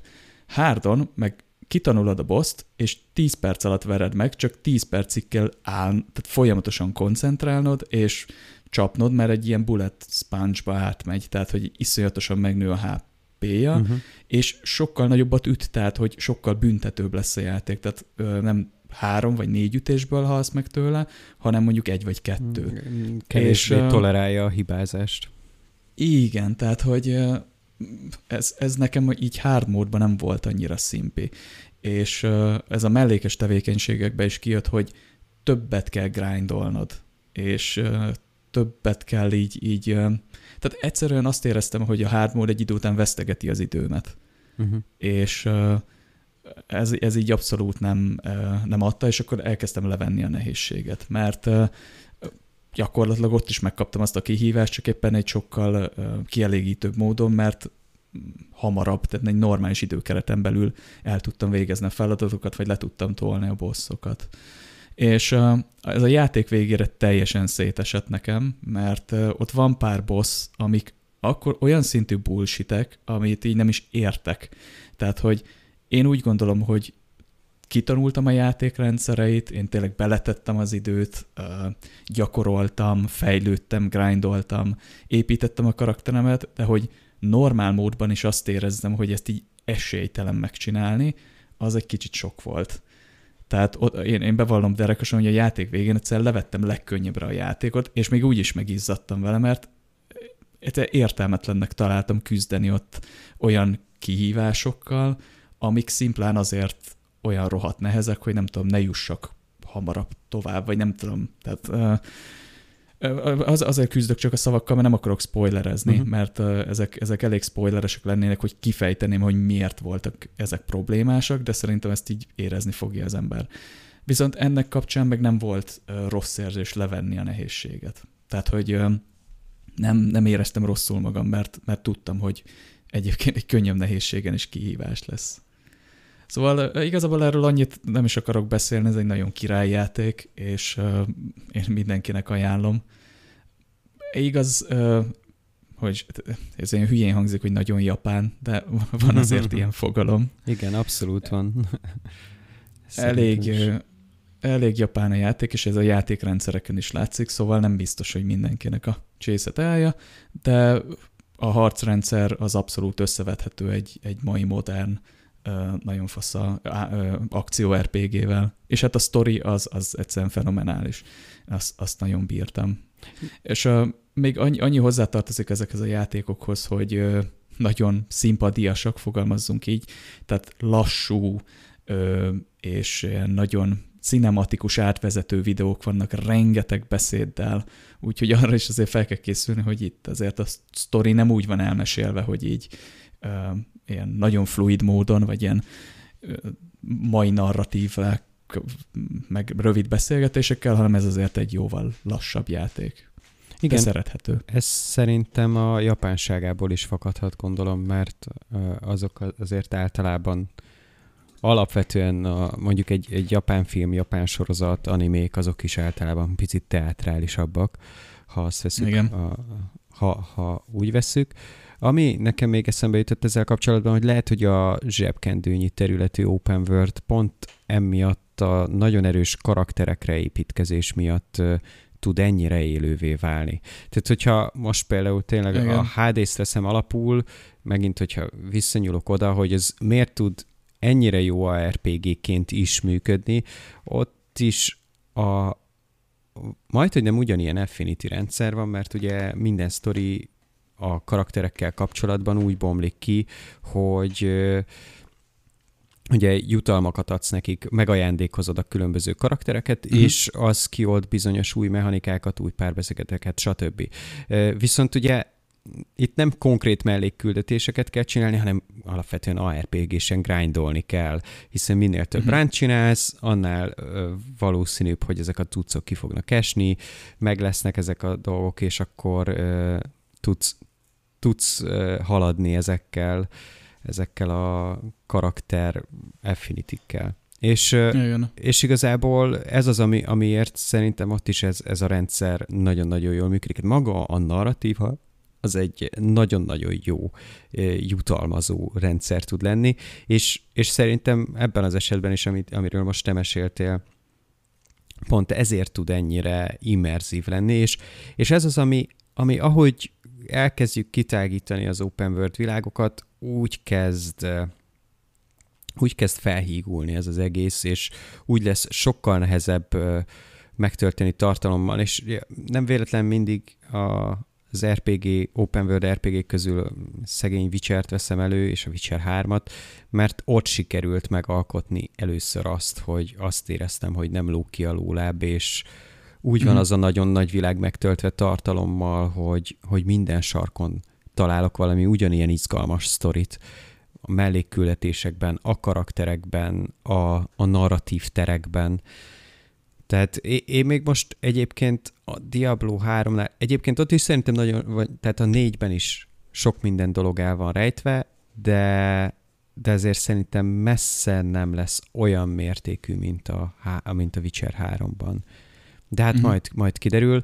De, de hát ja, Igen. open world szempontból a kevesebb néha több. Lehet, hogy, hogy érdemesebb Igen. csak egy kisvárost kidolgozni, mint, mint egy egész nagy területet. Igen, ez abszolút. Csak hát ja, nehéz, nehéz. Az ambíciókat az elején helyre tenni, az, az szerintem a legnehezebb, Igen. mert hát mindenki nagy open world RPG-ket akar csinálni, hiszen akkor oda mindent is be lehet tölteni a fantáziánkból, de közben rengeteg-rengeteg csapdát rejt. Igen. Szóval szerintem teljesen igazad van, ezt a, ezt a kis világot a karakterek töltik meg. Tehát konkrétan emlékszem, hogy hol és milyen ö, személyiségű karakterek vannak. Tehát a, eszembe jutott hirtelen a, a horgász, aki évek óta, vagy halász, aki évek óta próbál halászni, de nem fogott semmit soha életében, és így elmondja neked, hogy a felesége már nagyon haragszik rá, és hogyha most ma nem fog egy halat, akkor soha többet nem halászhat, pedig annak ellenére nagyon szeret, hogy soha nem fogott semmit. És nyilván neki halakat kell vinni, vagy ilyen horgászattal kifogott dolgokat, és uh, egy idő után amikor feloldod a küldetését, akkor meg kell tanítani horgászni, és kiderül, hogy azért nem fogod soha semmit, mert egyrészt fogalma sincs a halászatról, és nem használt csalit.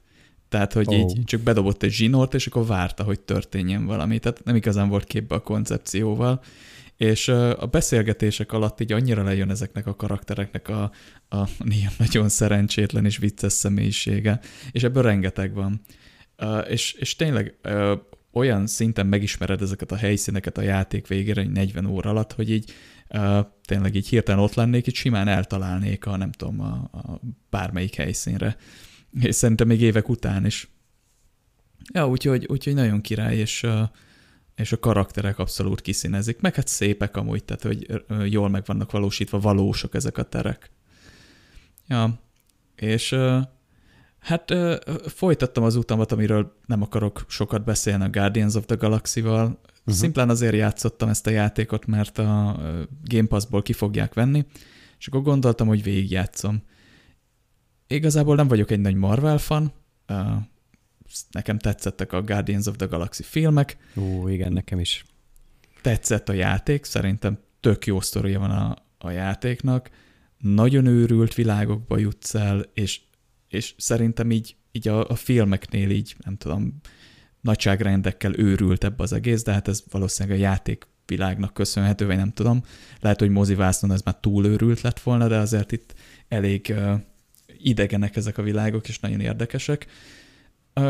Az egész játékkal kapcsolatban így folyamatosan az volt az érzésem, vagy így a végigjátszásom alatt, hogy a, a harcrendszer, ha nevezhetjük így, amit beleraktak, az egy ilyen, nem azt mondom, hogy felesleges, de minden szinte ilyen színezésnek van benne, hogy, hogy ez mégiscsak egy akciójáték legyen az átvezetők között. Tehát ugye ha játszom mondjuk egy God of War-ral, akkor ott ugye van nagyon komoly narratíva, nagyon komoly átvezetők, karakterek, és van egy elég komoly RPG rendszer, harcrendszer, ami nagyon tényleg a végletekig ki van dolgozva, és uh, tényleg ott van, uh, hát nem is itemizáció, valamilyen szintű uh, loot, uh, fejlődés, karakterfejlesztés, stb. stb. Most a Guardians of the Galaxy-ban ennek ilyen uh, ennek az egésznek ilyen utánzatát lehet felfedezni. Tehát, hogy egyszerűen olyan, hogy mintha ha így tényleg ne, ne, keresem a szavakat rá, de egy ilyen... Tesco-s harcrendszer. I- igen, tehát, hogy így, így az, azt érzem benne, hogy felesleges. Tehát, hogy nekem egy idő után ilyen, ilyen perkeket feloldani, meg, meg ilyenek, ilyen tölteléknek éreztem egyszerűen. Tehát, hogy ezt azt éreztem, hogy ezt a játék helyettem is megcsinálhatná. Hogy van egy átvezető, hogy mostantól kezdve az egyik karakter, a Groot, ezt tudja csinálni, és ő most így automatikusan csinálja. Nem éreztem azt a, a, a harcokban, hogy nekem ezeket a szinergiákat alkalmazni kéne, vagy, vagy ezekkel valamiféle buildet ki tudok rakni, vagy ilyenek, hanem egyszerűen ilyen töltelékek voltak benne. Vannak egyéb variánsok is, amik meg játékmenetbeli elemeket hoznak be, tehát nem tudom, hogy le tudod fagyasztani a vizet, és akkor rá tudsz lépni, tehát ilyenek, ezek kellenek nyilván.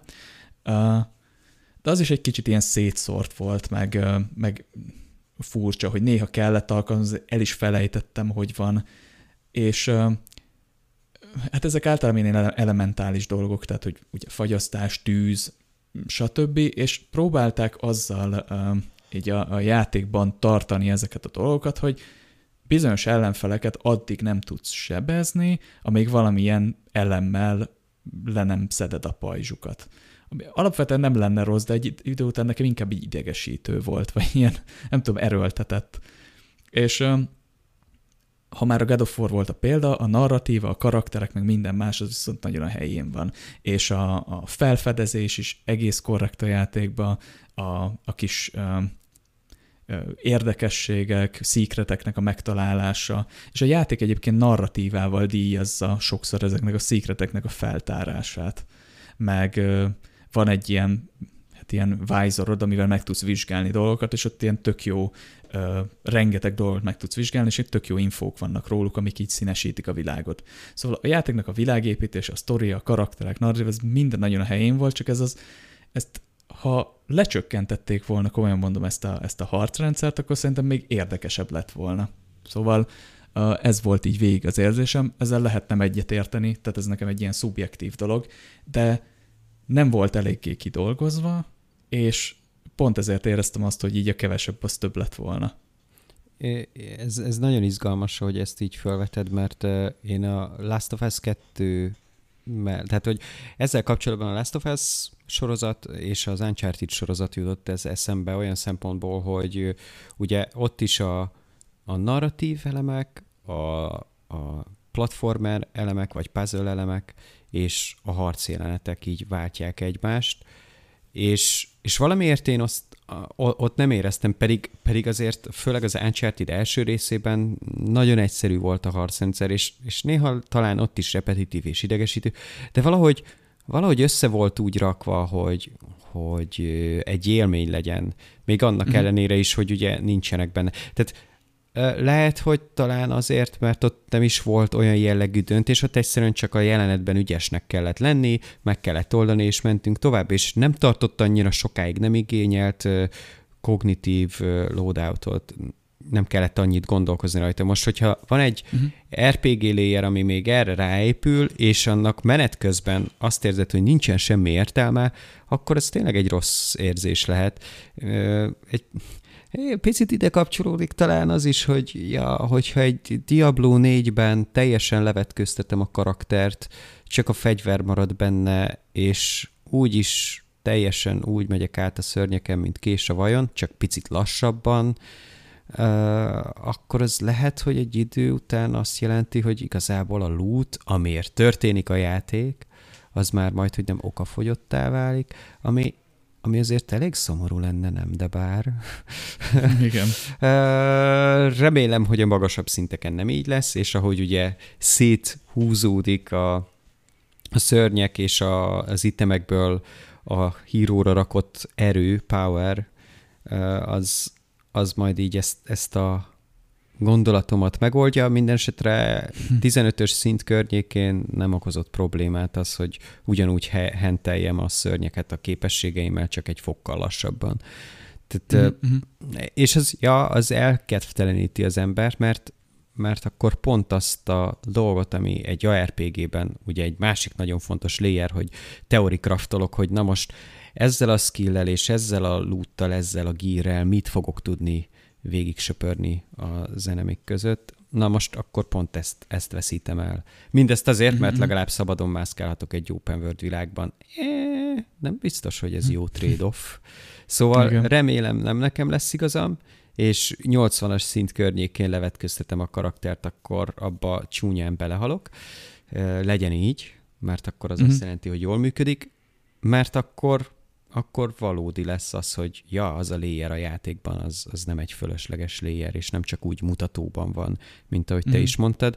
Mert ja, lehet, hogy teljesen fölösleges. Tehát ahelyett, hogy haladnál a sztorival, mint egy, mint egy jó narratív driven játékban, ahelyett így ilyenekkel kell foglalkozni, és ez, az nem jó, tényleg nem jó érzés. Jó. Igen, abúgy abszolút lehet, hogy ez, ez tehát ez szubjektív, tehát hogy, hogy megmondtam is, hogy lehet ezzel nem egyet érteni.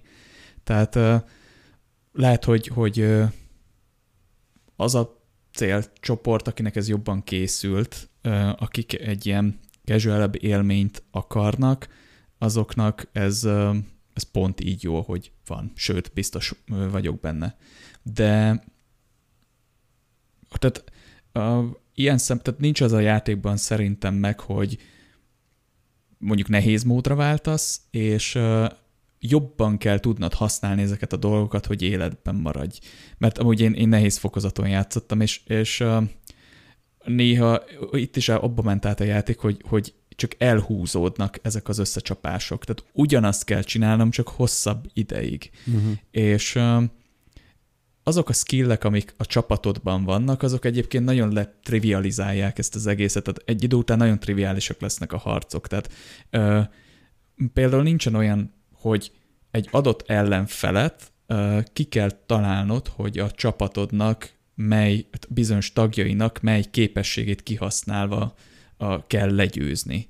Uh-huh. Mert szarrá lehet őket lőni, szarrá lehet őket sebezni, nem tudom, lefagyasztani, blabla, tehát hogy sok pótszer, ez nem rossz, csak vannak olyan lehetnének egy kicsit szigorúbb rendszerek benne, amik mondjuk a easy vagy normál módban kimerülnek a szarrálövésben, de mondjuk nehezebb módban pedig elő kell hoznod a szinergiákat. Igen, igen, Tehát, igen. hogy nincs egy ilyen építkezés ennek, hanem egy kicsit ilyen, ilyen, ilyen kamu az egész rendszer nekem. Igen, múltkor olvastam erről egy cikket valahol, hogy, hogy mivel nagyon divatos lett mindenbe beleépíteni az RPG-szerű karakterfejlesztési rendszereket, ezért csomó játékba teljesen feleslegesen beépítik, és, és utána lényegében úgy működik egy-egy layer, hogy közben felesleges, és mivel van egy progression élmény, valamilyen szinten egy, legalábbis az illúziója, ezért ja, igazából a végén csak az van, hogy hát jobban elhúzódik a fight, és nem mhm. feltétlenül uh-huh. működik úgy a rendszer. Igen. Meg um, ez is egy ilyen vitás dolog, de nem csak így bennem is, hogy a, a pályákon való haladás érdekében a csapat tagjaidat meg kell kérned dolgokra. És uh, eleinte mindenre meg kell kérned őket, hogy légy szíves, csináld meg ezt, és a játék vége felé meg már maguktól csinálják. És én úgy éreztem, hogy ez egy ilyen tök jó narratív dolog, mert maga a story is egy kicsit, meg, de mondjuk ez egy teljesen általános Guardians of the Galaxy story szerintem, hogy így uh, vannak, aztán összevesznek, aztán úgy tűnik, hogy amúgy ők egy tök szar csapat, aztán végül kiderül, hogy ők a legjobb csapat a világon, és, uh-huh. akkor, és akkor ez így adott nekem az élményhez, hogy így Igen. már nem is kell megkérni őket, hanem csinálják maguktól, és pörgünk, és stb. Ez, amikor meg kellett őket kérni, akkor egy nem, nem, valahogy nem volt elég színes nekem ez az egész dolog. Tehát az, hogy megkérem a Gamorát, hogy, hogy cuppanjon felvalóva a kardjával, és dobjon fel engem. Aztán meg a Drexet, hogy vigye el A-ból B-be ezt a dobozt, hogy mindannyian fel tudjunk rajta mászni, vagy a Grootot, hogy emelje fel, és akkor az első néhány alkalommal ez itt tök jó volt, és utána ezeknek a kombinációja egyszerűen ilyen, ilyen nem volt érdekes. Tehát, hogy például szerintem a Drex az csak dobozokat tud pakolni, csak néha nem egy dobozt kell pakolnod, hanem valami nem tudom mit, és ilyen ából és nem voltak benne ilyen érdekes összetételek, kombinációk, amiket kihoztak belőle, hanem, hanem mindig ugyanaz volt, csak max annyi, hogy előbb fel kell mászni egy dobozon, hogy a gomorra szét tudjon vágni csöveket, vagy nem tudom. Mm. És így egy kicsit már az is nekem ilyen töltelék, töltelék volt, vagy ilyen, vagy ilyen kényszerű volt, és mi, mindig ö, tudtam pontosan, hogy kit meg mit kell használni. Ja, és ö, előfordul olyan is, hogy, ö, hogy egyébként beleszövik a narratívába, hogy például nem e, ha először megkérsz valakit, akkor nem csinálja meg. Ez leginkább a Rocket Raccoon-nál van, hogy ö, odaszólsz neki, hogy, hogy csináld, és akkor így megáll, hogy hát nem hallom a varázsszót, és akkor utána megkéred még egyszer, még parasztabbul megkéri a Peter Quill, pláne nem csinálja meg, és akkor már rászól a Gamora, hogy na, haladjunk már, izé, kérd már meg szépen, és akkor harmadjára megcsinálja. Na, ez például tökre tetszett. De uh-huh. ebből csak egy ilyen volt, és, és nem, nem sokszor volt benne.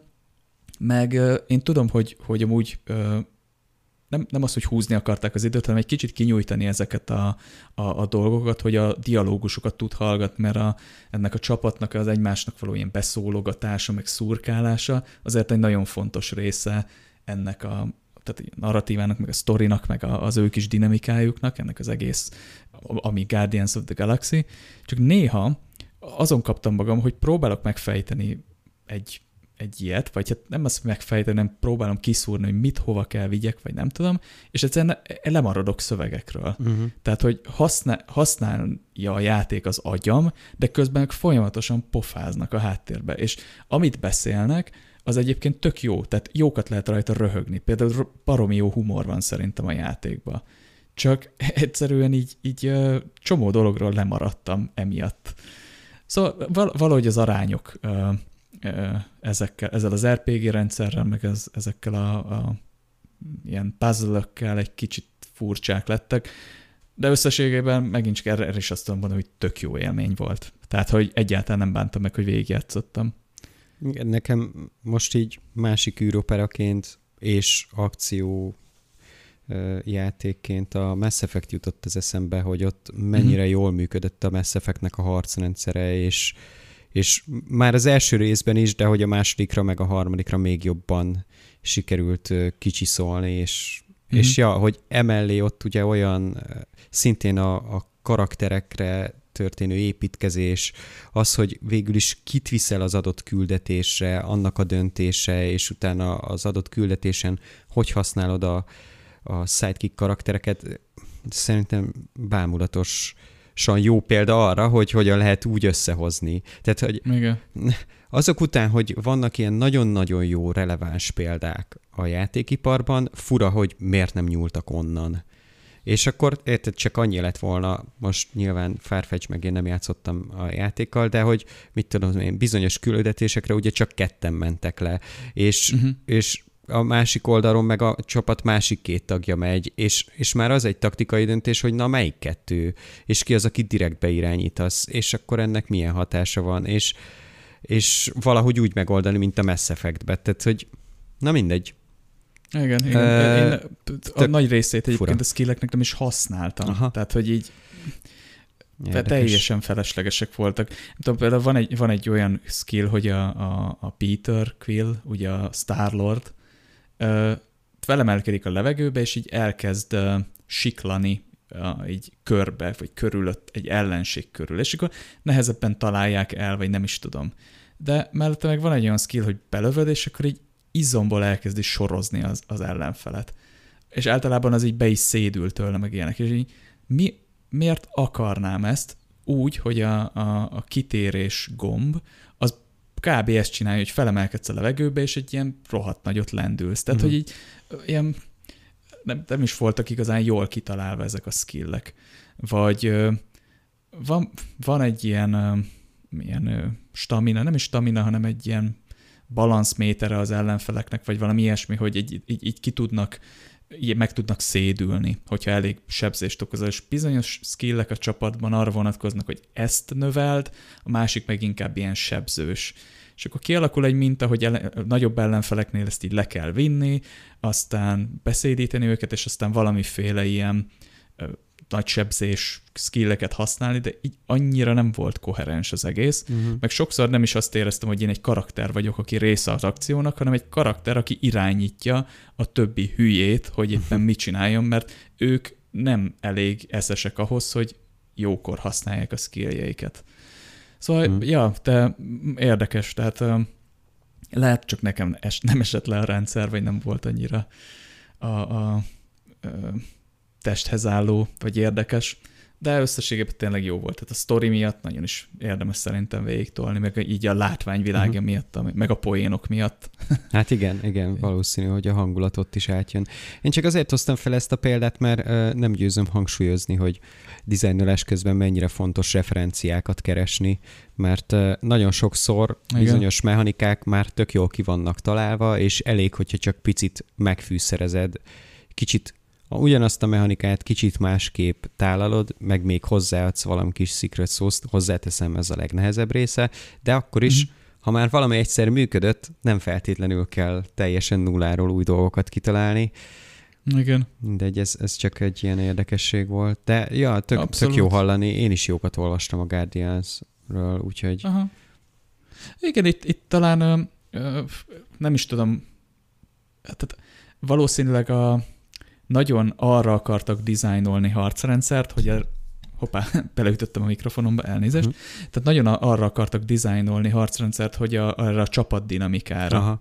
És uh, valahogy uh, el kellett volna egy kicsit köteleződni, hogy akkor most vagy a Peter Quillnek a, a, a harc uh, stílusát uh, színezzük ki, és akkor uh-huh. arra fektetjük a hangsúlyt, vagy arra, hogy tényleg ő egy ilyen központi figura, és így irányítja, hogy ki mit csináljon. Én nem tudom egyébként a képregények, vagy a, a filmek szempontjából, hogy melyik irány, talán mind a kettő is egy kicsit, vagy nem tudom, de, de egy kicsit fura lett egy ilyen hmm. mixtúra a végeredmény. akár lehetett volna egyébként akár egy játékos döntés is, hogy attól függően, hogy taktikusabban akarok játszani, vagy pedig csak fogom, belemegyek, mint állat a sűrűjébe, és a többiek meg támogatnak. Igen, igen, igen, abszolút. És hát egyébként ami, ami még így előkerült nálam, nemrég fejeztem be, ugye az a Volong Fallen Dynasty, uh-huh. és hú, hát ez, ez egy egészen elképesztő utazás volt az a helyzet, és erre a játékra szerintem hatványozottan igaz. Ez a kevesebb, néha több kifejezés. Bármennyire is közhelyes, ez nagyon igaz tud lenni játékokba. És abszolút pozitív itt is a véleményem. Tehát nagyon örülök, hogy végigjátszottam. Az összes küldetést megcsináltam, tehát hogy van a, a főküldetés és van a, vannak mellékküldik. Az összeset megcsináltam. Nem százaltam ki a játékot, de elég sok minden még mellékes dolgot is megcsináltam, és nem bántam meg azt a 40 uh-huh. órát, amit eltöltöttem vele. Ugye, csak hogy, hogy tiszta legyen a kép, hogy mi is ez a játék, a, a, amikor a Dark Souls nagyon beütött, akkor elindultak a Souls-like-ok, és a Team Ninja nevű csapat megcsinálta a Nioh-t, avagy a szamurájos Dark Souls-t. Ugye vannak ilyen, ilyen eposzi jelzők, mint például most a Lies of P, azaz a Pinocchios Dark Souls, tehát a, a, a Souls-like-ok azok egy, egy, ilyen, egy ilyen stílus lettek, és na, és a szamurájos Dark Souls az a Nioh volt, és ez egy nagyon jó kis játék volt, elég sok területen innovált a, a Souls recepten, és hát telt múlt az idő, és megjelent a Sekiro. Na, és most érkeztünk el arra a pontra, hogy a Team Ninja megcsinálta a saját Sekiróját, és ez lett a Volong, a Team Ninja féle iterációja a Sekirónak, és ezt nyakon öntötték egy adag Dynasty warriors amit én igazából nem értek. Tehát, hogy nem tudom, hogy ez a Dynasty Warriors történet, szál, karakterek, ezek így mik, hogyan, merre, csak azt tudom, hogy ezekkel a karakterekkel én már elég sokat találkoztam így az évtizedek alatt a Dynasty Warriors játékokban, ugye a Lubu, Ciao Ciao, vagy hogy, hogy hívják, meg a Xiang, nem tudom, tehát hogy uh-huh. ezek ilyen furcsa nevű karak, kínai karakterek, és ezekkel én már találkoztam, és most ebben a, a Team Ninja féle Sekiroban Souls-like-ban most ismét találkozhattam ezekkel a karakterekkel, szóval ez a volong, és az a helyzet, hogy, hogy nagyon sok problémám volt a játékkal, de mondom még egyszer, pozitív lett a végeredmény. Kezdjük talán azzal, ami, ami elsőre nekem nagyon jónak tűnt, aztán elkezdett iszonyat idegesítővé válni, tehát design szempontból is, és játékosként is nagyon királynak tűnt, aztán meg így elkezdett lekonyulni a szám, és végül teljesen utáltam a rendszert. Ez egy olyan rendszer, ami, ami, ami, ami szerintem új a játékokban, tehát ilyen, ilyen rendszert, vagy ehhez hasonlót még nem nagyon láthattunk. A lényege az, hogy a karakterednek RPG játékban van egy abszolút szintje ami, amit level up-olsz. És akkor skilljeid lesznek, bla bla bla, uh-huh. pontokat osztasz. Ez, ez az alap. És a Volong azt csinálja, hogy van egy relatív szinted is, ami minden egyes ilyen instanszolt levelen nulláról indul. Nem mindig nulláról hmm. indul, de ezt most ne keverjük bele, de nulláról indul. És ahogy végigmész a pályán, az ellenfeleknek is növekszik ez a szintje, és természetesen neked is. Uh, azzal növekszik ez a szint minő meglepetés, hogy szörnyeket ölsz, de ha meghalsz, akkor elég durván leesik ez a szinted. És mehetsz vissza előbbre. Ha Uff, csak aha. nem kezdesz el felfedezni, nem kezded el felfedezni a pályát, és nem kezdesz el zászlókat leszúrni. Ezek a zászló leszúrások ilyen adott pontokon ö, gyakorlatilag azt jelképezik, hogy elfoglalod az adott pályát, és ezek a zászlók úgy növelik ezt a szintedet, hogy egy minimum értékig, tehát hogy ö, szépen 1, 2, 6, 10, stb. 20-ig megy fel egyébként ö, zászlókkal, az lesz utána a minimum, tehát ha meghalsz, annál lejjebb nem tud esni. És ö, gyakorlatilag azt csinálod, hogy elfoglalod a pályát, és fixálod ezt a szintedet, és egészen a bosszig fixálod, aminek általában 20-as a szintje, és akkor 20-asig felfixálod. És nekem ez azért tetszett eleinte nagyon, mert bátorít, nem bátorít, motivál arra, hogy felfedezd a pályát. Hiszen egy nagyon ö, fontos ö, része ez, ennek a mechanikán, tehát meg magának a játéknak, hogy ezt a szintedet egy jó minimum szinten tartsd. Igen. És ö, és, és hogy meg tudj küzdeni a bosszal, meg hogy ha meghalnál esetleg, akkor, akkor vissza tudj, ne kelljen visszaesned nagyon. Aztán ez addig tartott, amíg nekem tetszett ez a rendszer, amíg el nem értem egy olyan pontra, ahol egy olyan bosszal kellett, ugye megint csak relatív 20 szintű morálnak hívják egyébként ezt a rendszer, egy olyan bosszal küzdenem, ahol nagyon sokat számított, hogy nem találtam meg két rohadt kis zászlót, uh-huh. és 18 vagy 17-es szinten mentem be hozzá, és még nem is tudom, 25-ös szinten is egyébként pokoli nehéz volt ez a boss. Na ott, ott volt az, hogy, hogy azt éreztem, hogy büntet a játék. Tehát a motiváció egy, id, egy hirtelen átváltott büntetés érzésbe, és ez a valós oldal ennek a rendszernek, hogyha nem találod meg az összes zászlót, akkor gyengébb leszel a bossnál. És ez a valósága, hiszen azt látod, hogy 20-as a boss, te meg 17-es vagy, és megbüntet azért a játék, mert nem keresed meg az összes zászlót. És amikor ez összeérik, vagy, vagy kombinálódik egy nem annyira jól kitalált pályadizájnnal, nem annyira bravúros pályadizájnnal, mint mondjuk egy Dark Souls, akkor nem kell annyira jónak lennie, de, de nem annyira ír a, a, a, sarkába se, akkor, akkor elkezd frusztráló lenni. Fú, és, ja, ezt elhiszem. És az az érdekes, hogy ha csak a számokon módosítottak volna, akkor hirtelen a büntetésből ö, jutalom lett volna.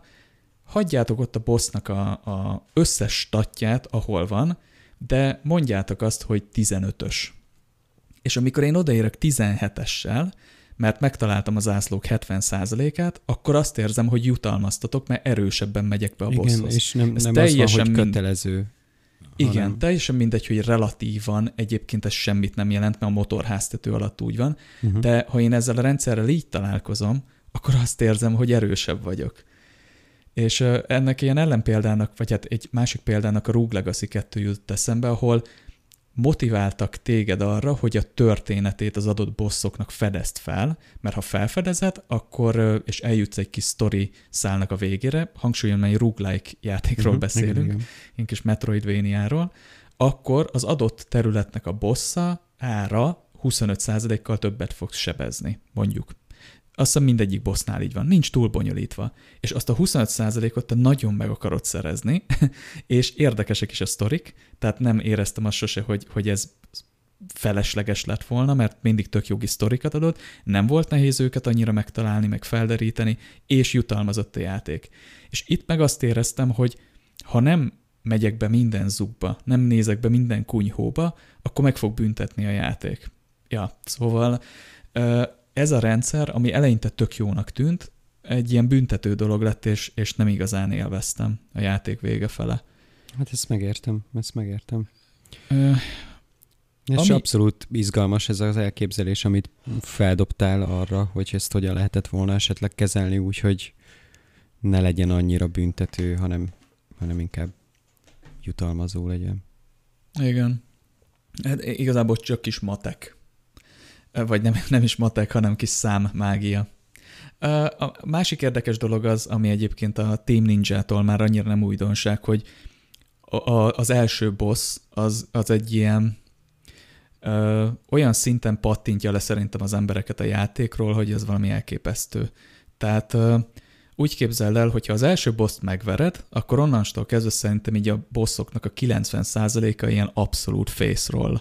Tehát elsőre agyonversz mindenkit, de az első boss az így olyan szinten szétszivat, meg egy olyan szintű challenge, amikor te még a tutoriálban vagy, hogy az így, így nem is értem.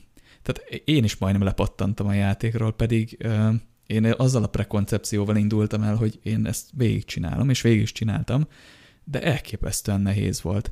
És magában a boss fightban is nagyon rossz döntések vannak. Tehát amikor már végig szenveded magad rajta, és úgy törlött fel vele a padlót, mint egy, egy ilyen szuper ninja, akkor már nagyon jó érzés, de odáig eljutni, az egy nagyon, nagyon nyögvenyelős dolog. És például, hogy csak egy rossz döntést megfogalmazzak, vagy, vagy elmondjak, hogy a két féze van a bossnak. Tehát ez már önmagában egy nagyon érdekes, hogy egy tutorial bossnak két féze van, és az első rohadt nehéz, a második meg szinte lehetetlen, és a második szín, fézét, hogyha esetleg még úgy érzed, hogy esélyed van rá, és eljutsz a fele HP-jáig valahogy, akkor az a karakter, akit egyébként az előbb földhöz vágott a boss, és valahol fetreng a földön, elkezd hozzá dumálni. Amit te nyilván nem veszel észre, mert éppen próbálod kerülgetni a, a démoni formját a bossnak, és éppen rohadt ideges vagy, de az, az a karakter azt susogja éppen a füledbe, hogy meg kéne nyomnod ezt a két gombot, és akkor instant véget érne a harc. Mert így akarják megtanítani neked, hogy az ultidat használd. És Hmm. Amikor én erre rájöttem, olyan ideges lettem, hogy így éppen úgy haltam meg, hogy láttam, hogy mit mond az a szerencsétlen. És nem az van, hogy így megállítják a játékot, és azt mondják, hogy akár egy ilyen QTL-be, hogy így nyom meg ezt a rohadt gombot, és akkor, akkor itt most megtanítunk erre, nem, hanem így a füledbe súgják, miközben éppen te, nem tudom, éppen nagyon... Éppen nem erre figyelsz. Igen, mintha egy ilyen, ilyen összetett matek példát akarnál megoldani, és nem tudom, valaki egy ablakon kívülről próbálna neked suttogni. Tehát nagyjából ilyesmi hatása van. Úgyhogy ez az első boss, de mindenkit, ha esetleg valaki beleáll a volongba, mindenkit bátorítok, hogy, hogy érdemes lenyom, érdemes türelmesnek lenni, kitanulni és legyőzni, mert onnantól kezdve egy, erő, egy ö, jó élményekbe lesz része. És Mert, használjátok hogy... az ultit.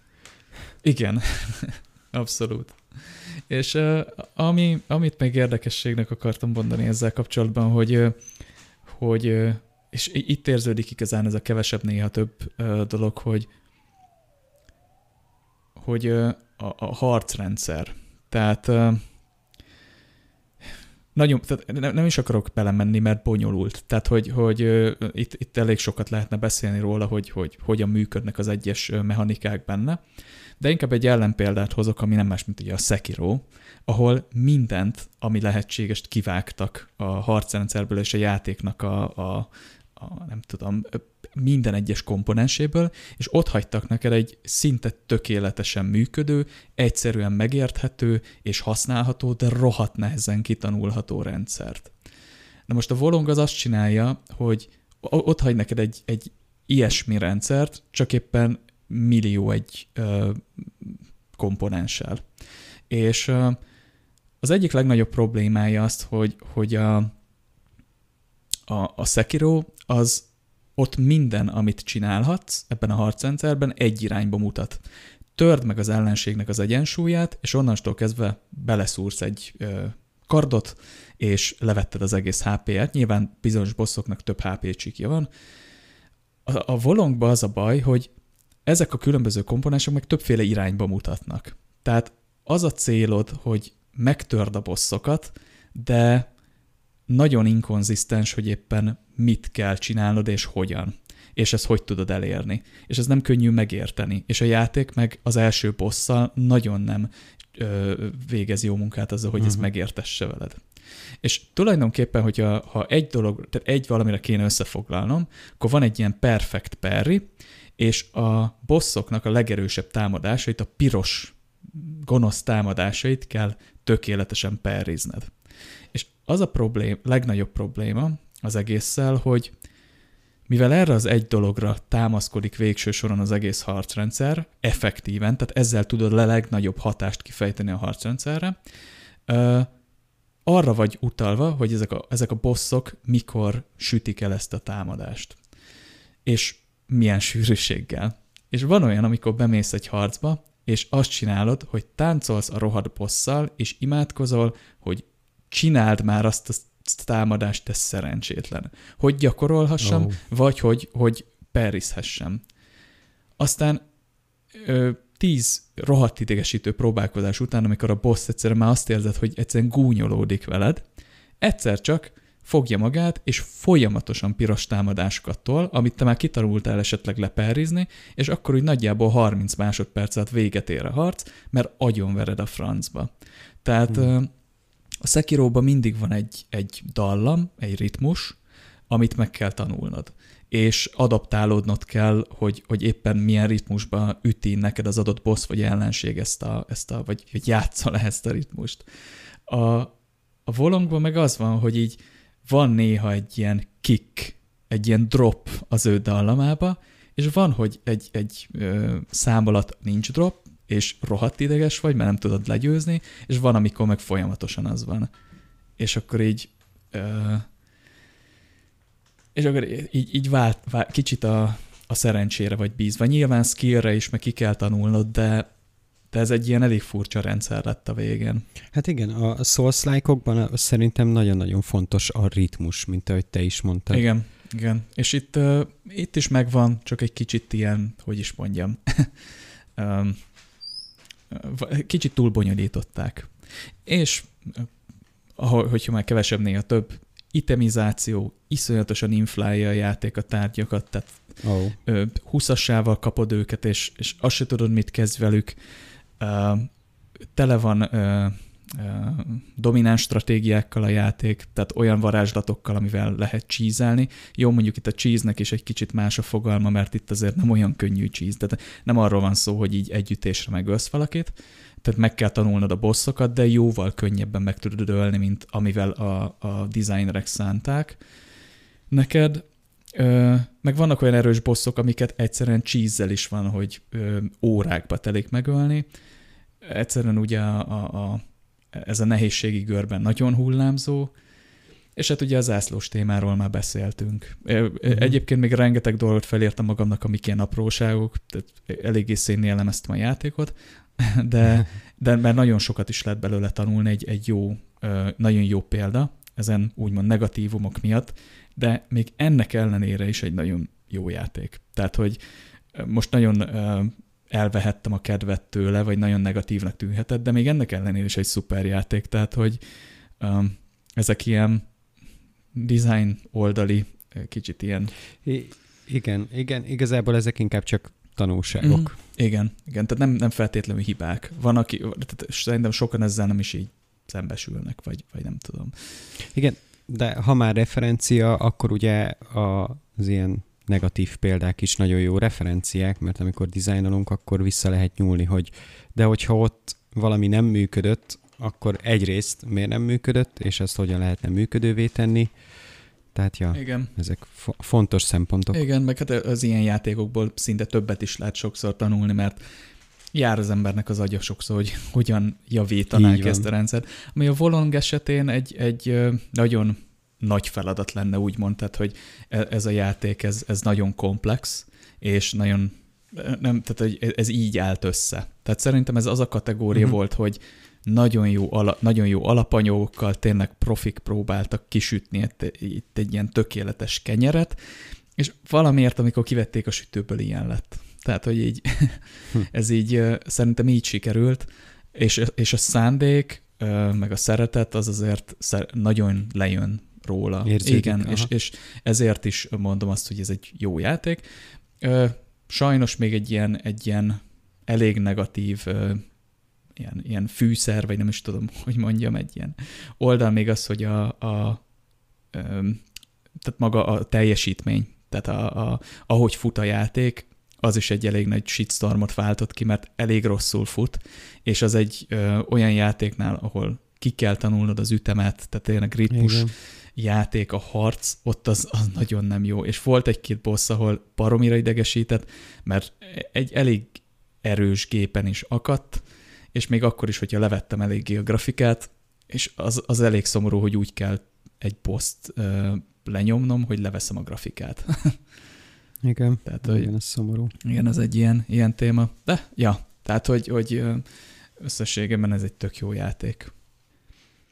Na, úgyhogy nekem ezek voltak az élményeim így mostanában. Egyébként a, a Hogwarts Legacy-val is játszottam, de az annak még az elején vagyok, úgyhogy arról majd a következő Q Casual-ben fogunk beszélni, ott is majd szerintem az Open World-ről bőven tudunk. Aha, meg hát magánról, hogy, hogy hogy sikerült ezt a játékot megcsinálni, és uh, annyit már leszpoilerezek, hogy nekem egyelőre nagyon pozitív, nagyon-nagyon pozitív túl a, a, a, az élményem. Meglátjuk, hogy, hogy ez uh, nem 8 óránál, ahol most járok, hanem mondjuk, nem tudom, 25-30 óránál, hol lesz, mennyire tudják ezt a világot még így szélesíteni, meg, meg kipimpelni. De ja, úgyhogy én meg valószínű, hogy, hogy, hogy a Diablo vonaton maradok még egy ideig. Helyes. Meddig tart egyébként a béta? Hát most hétvége. Most hétvégén most hétvége. még megy. Ez a március 25 6 Aha. még, és akkor utána nice. június elején kezdődik majd maga a játék. Mármint Jól akkor, van. Akkor jelenik meg. Akkor, akkor még... neked jó, jó elmerülést a Harry Potter univerzumban.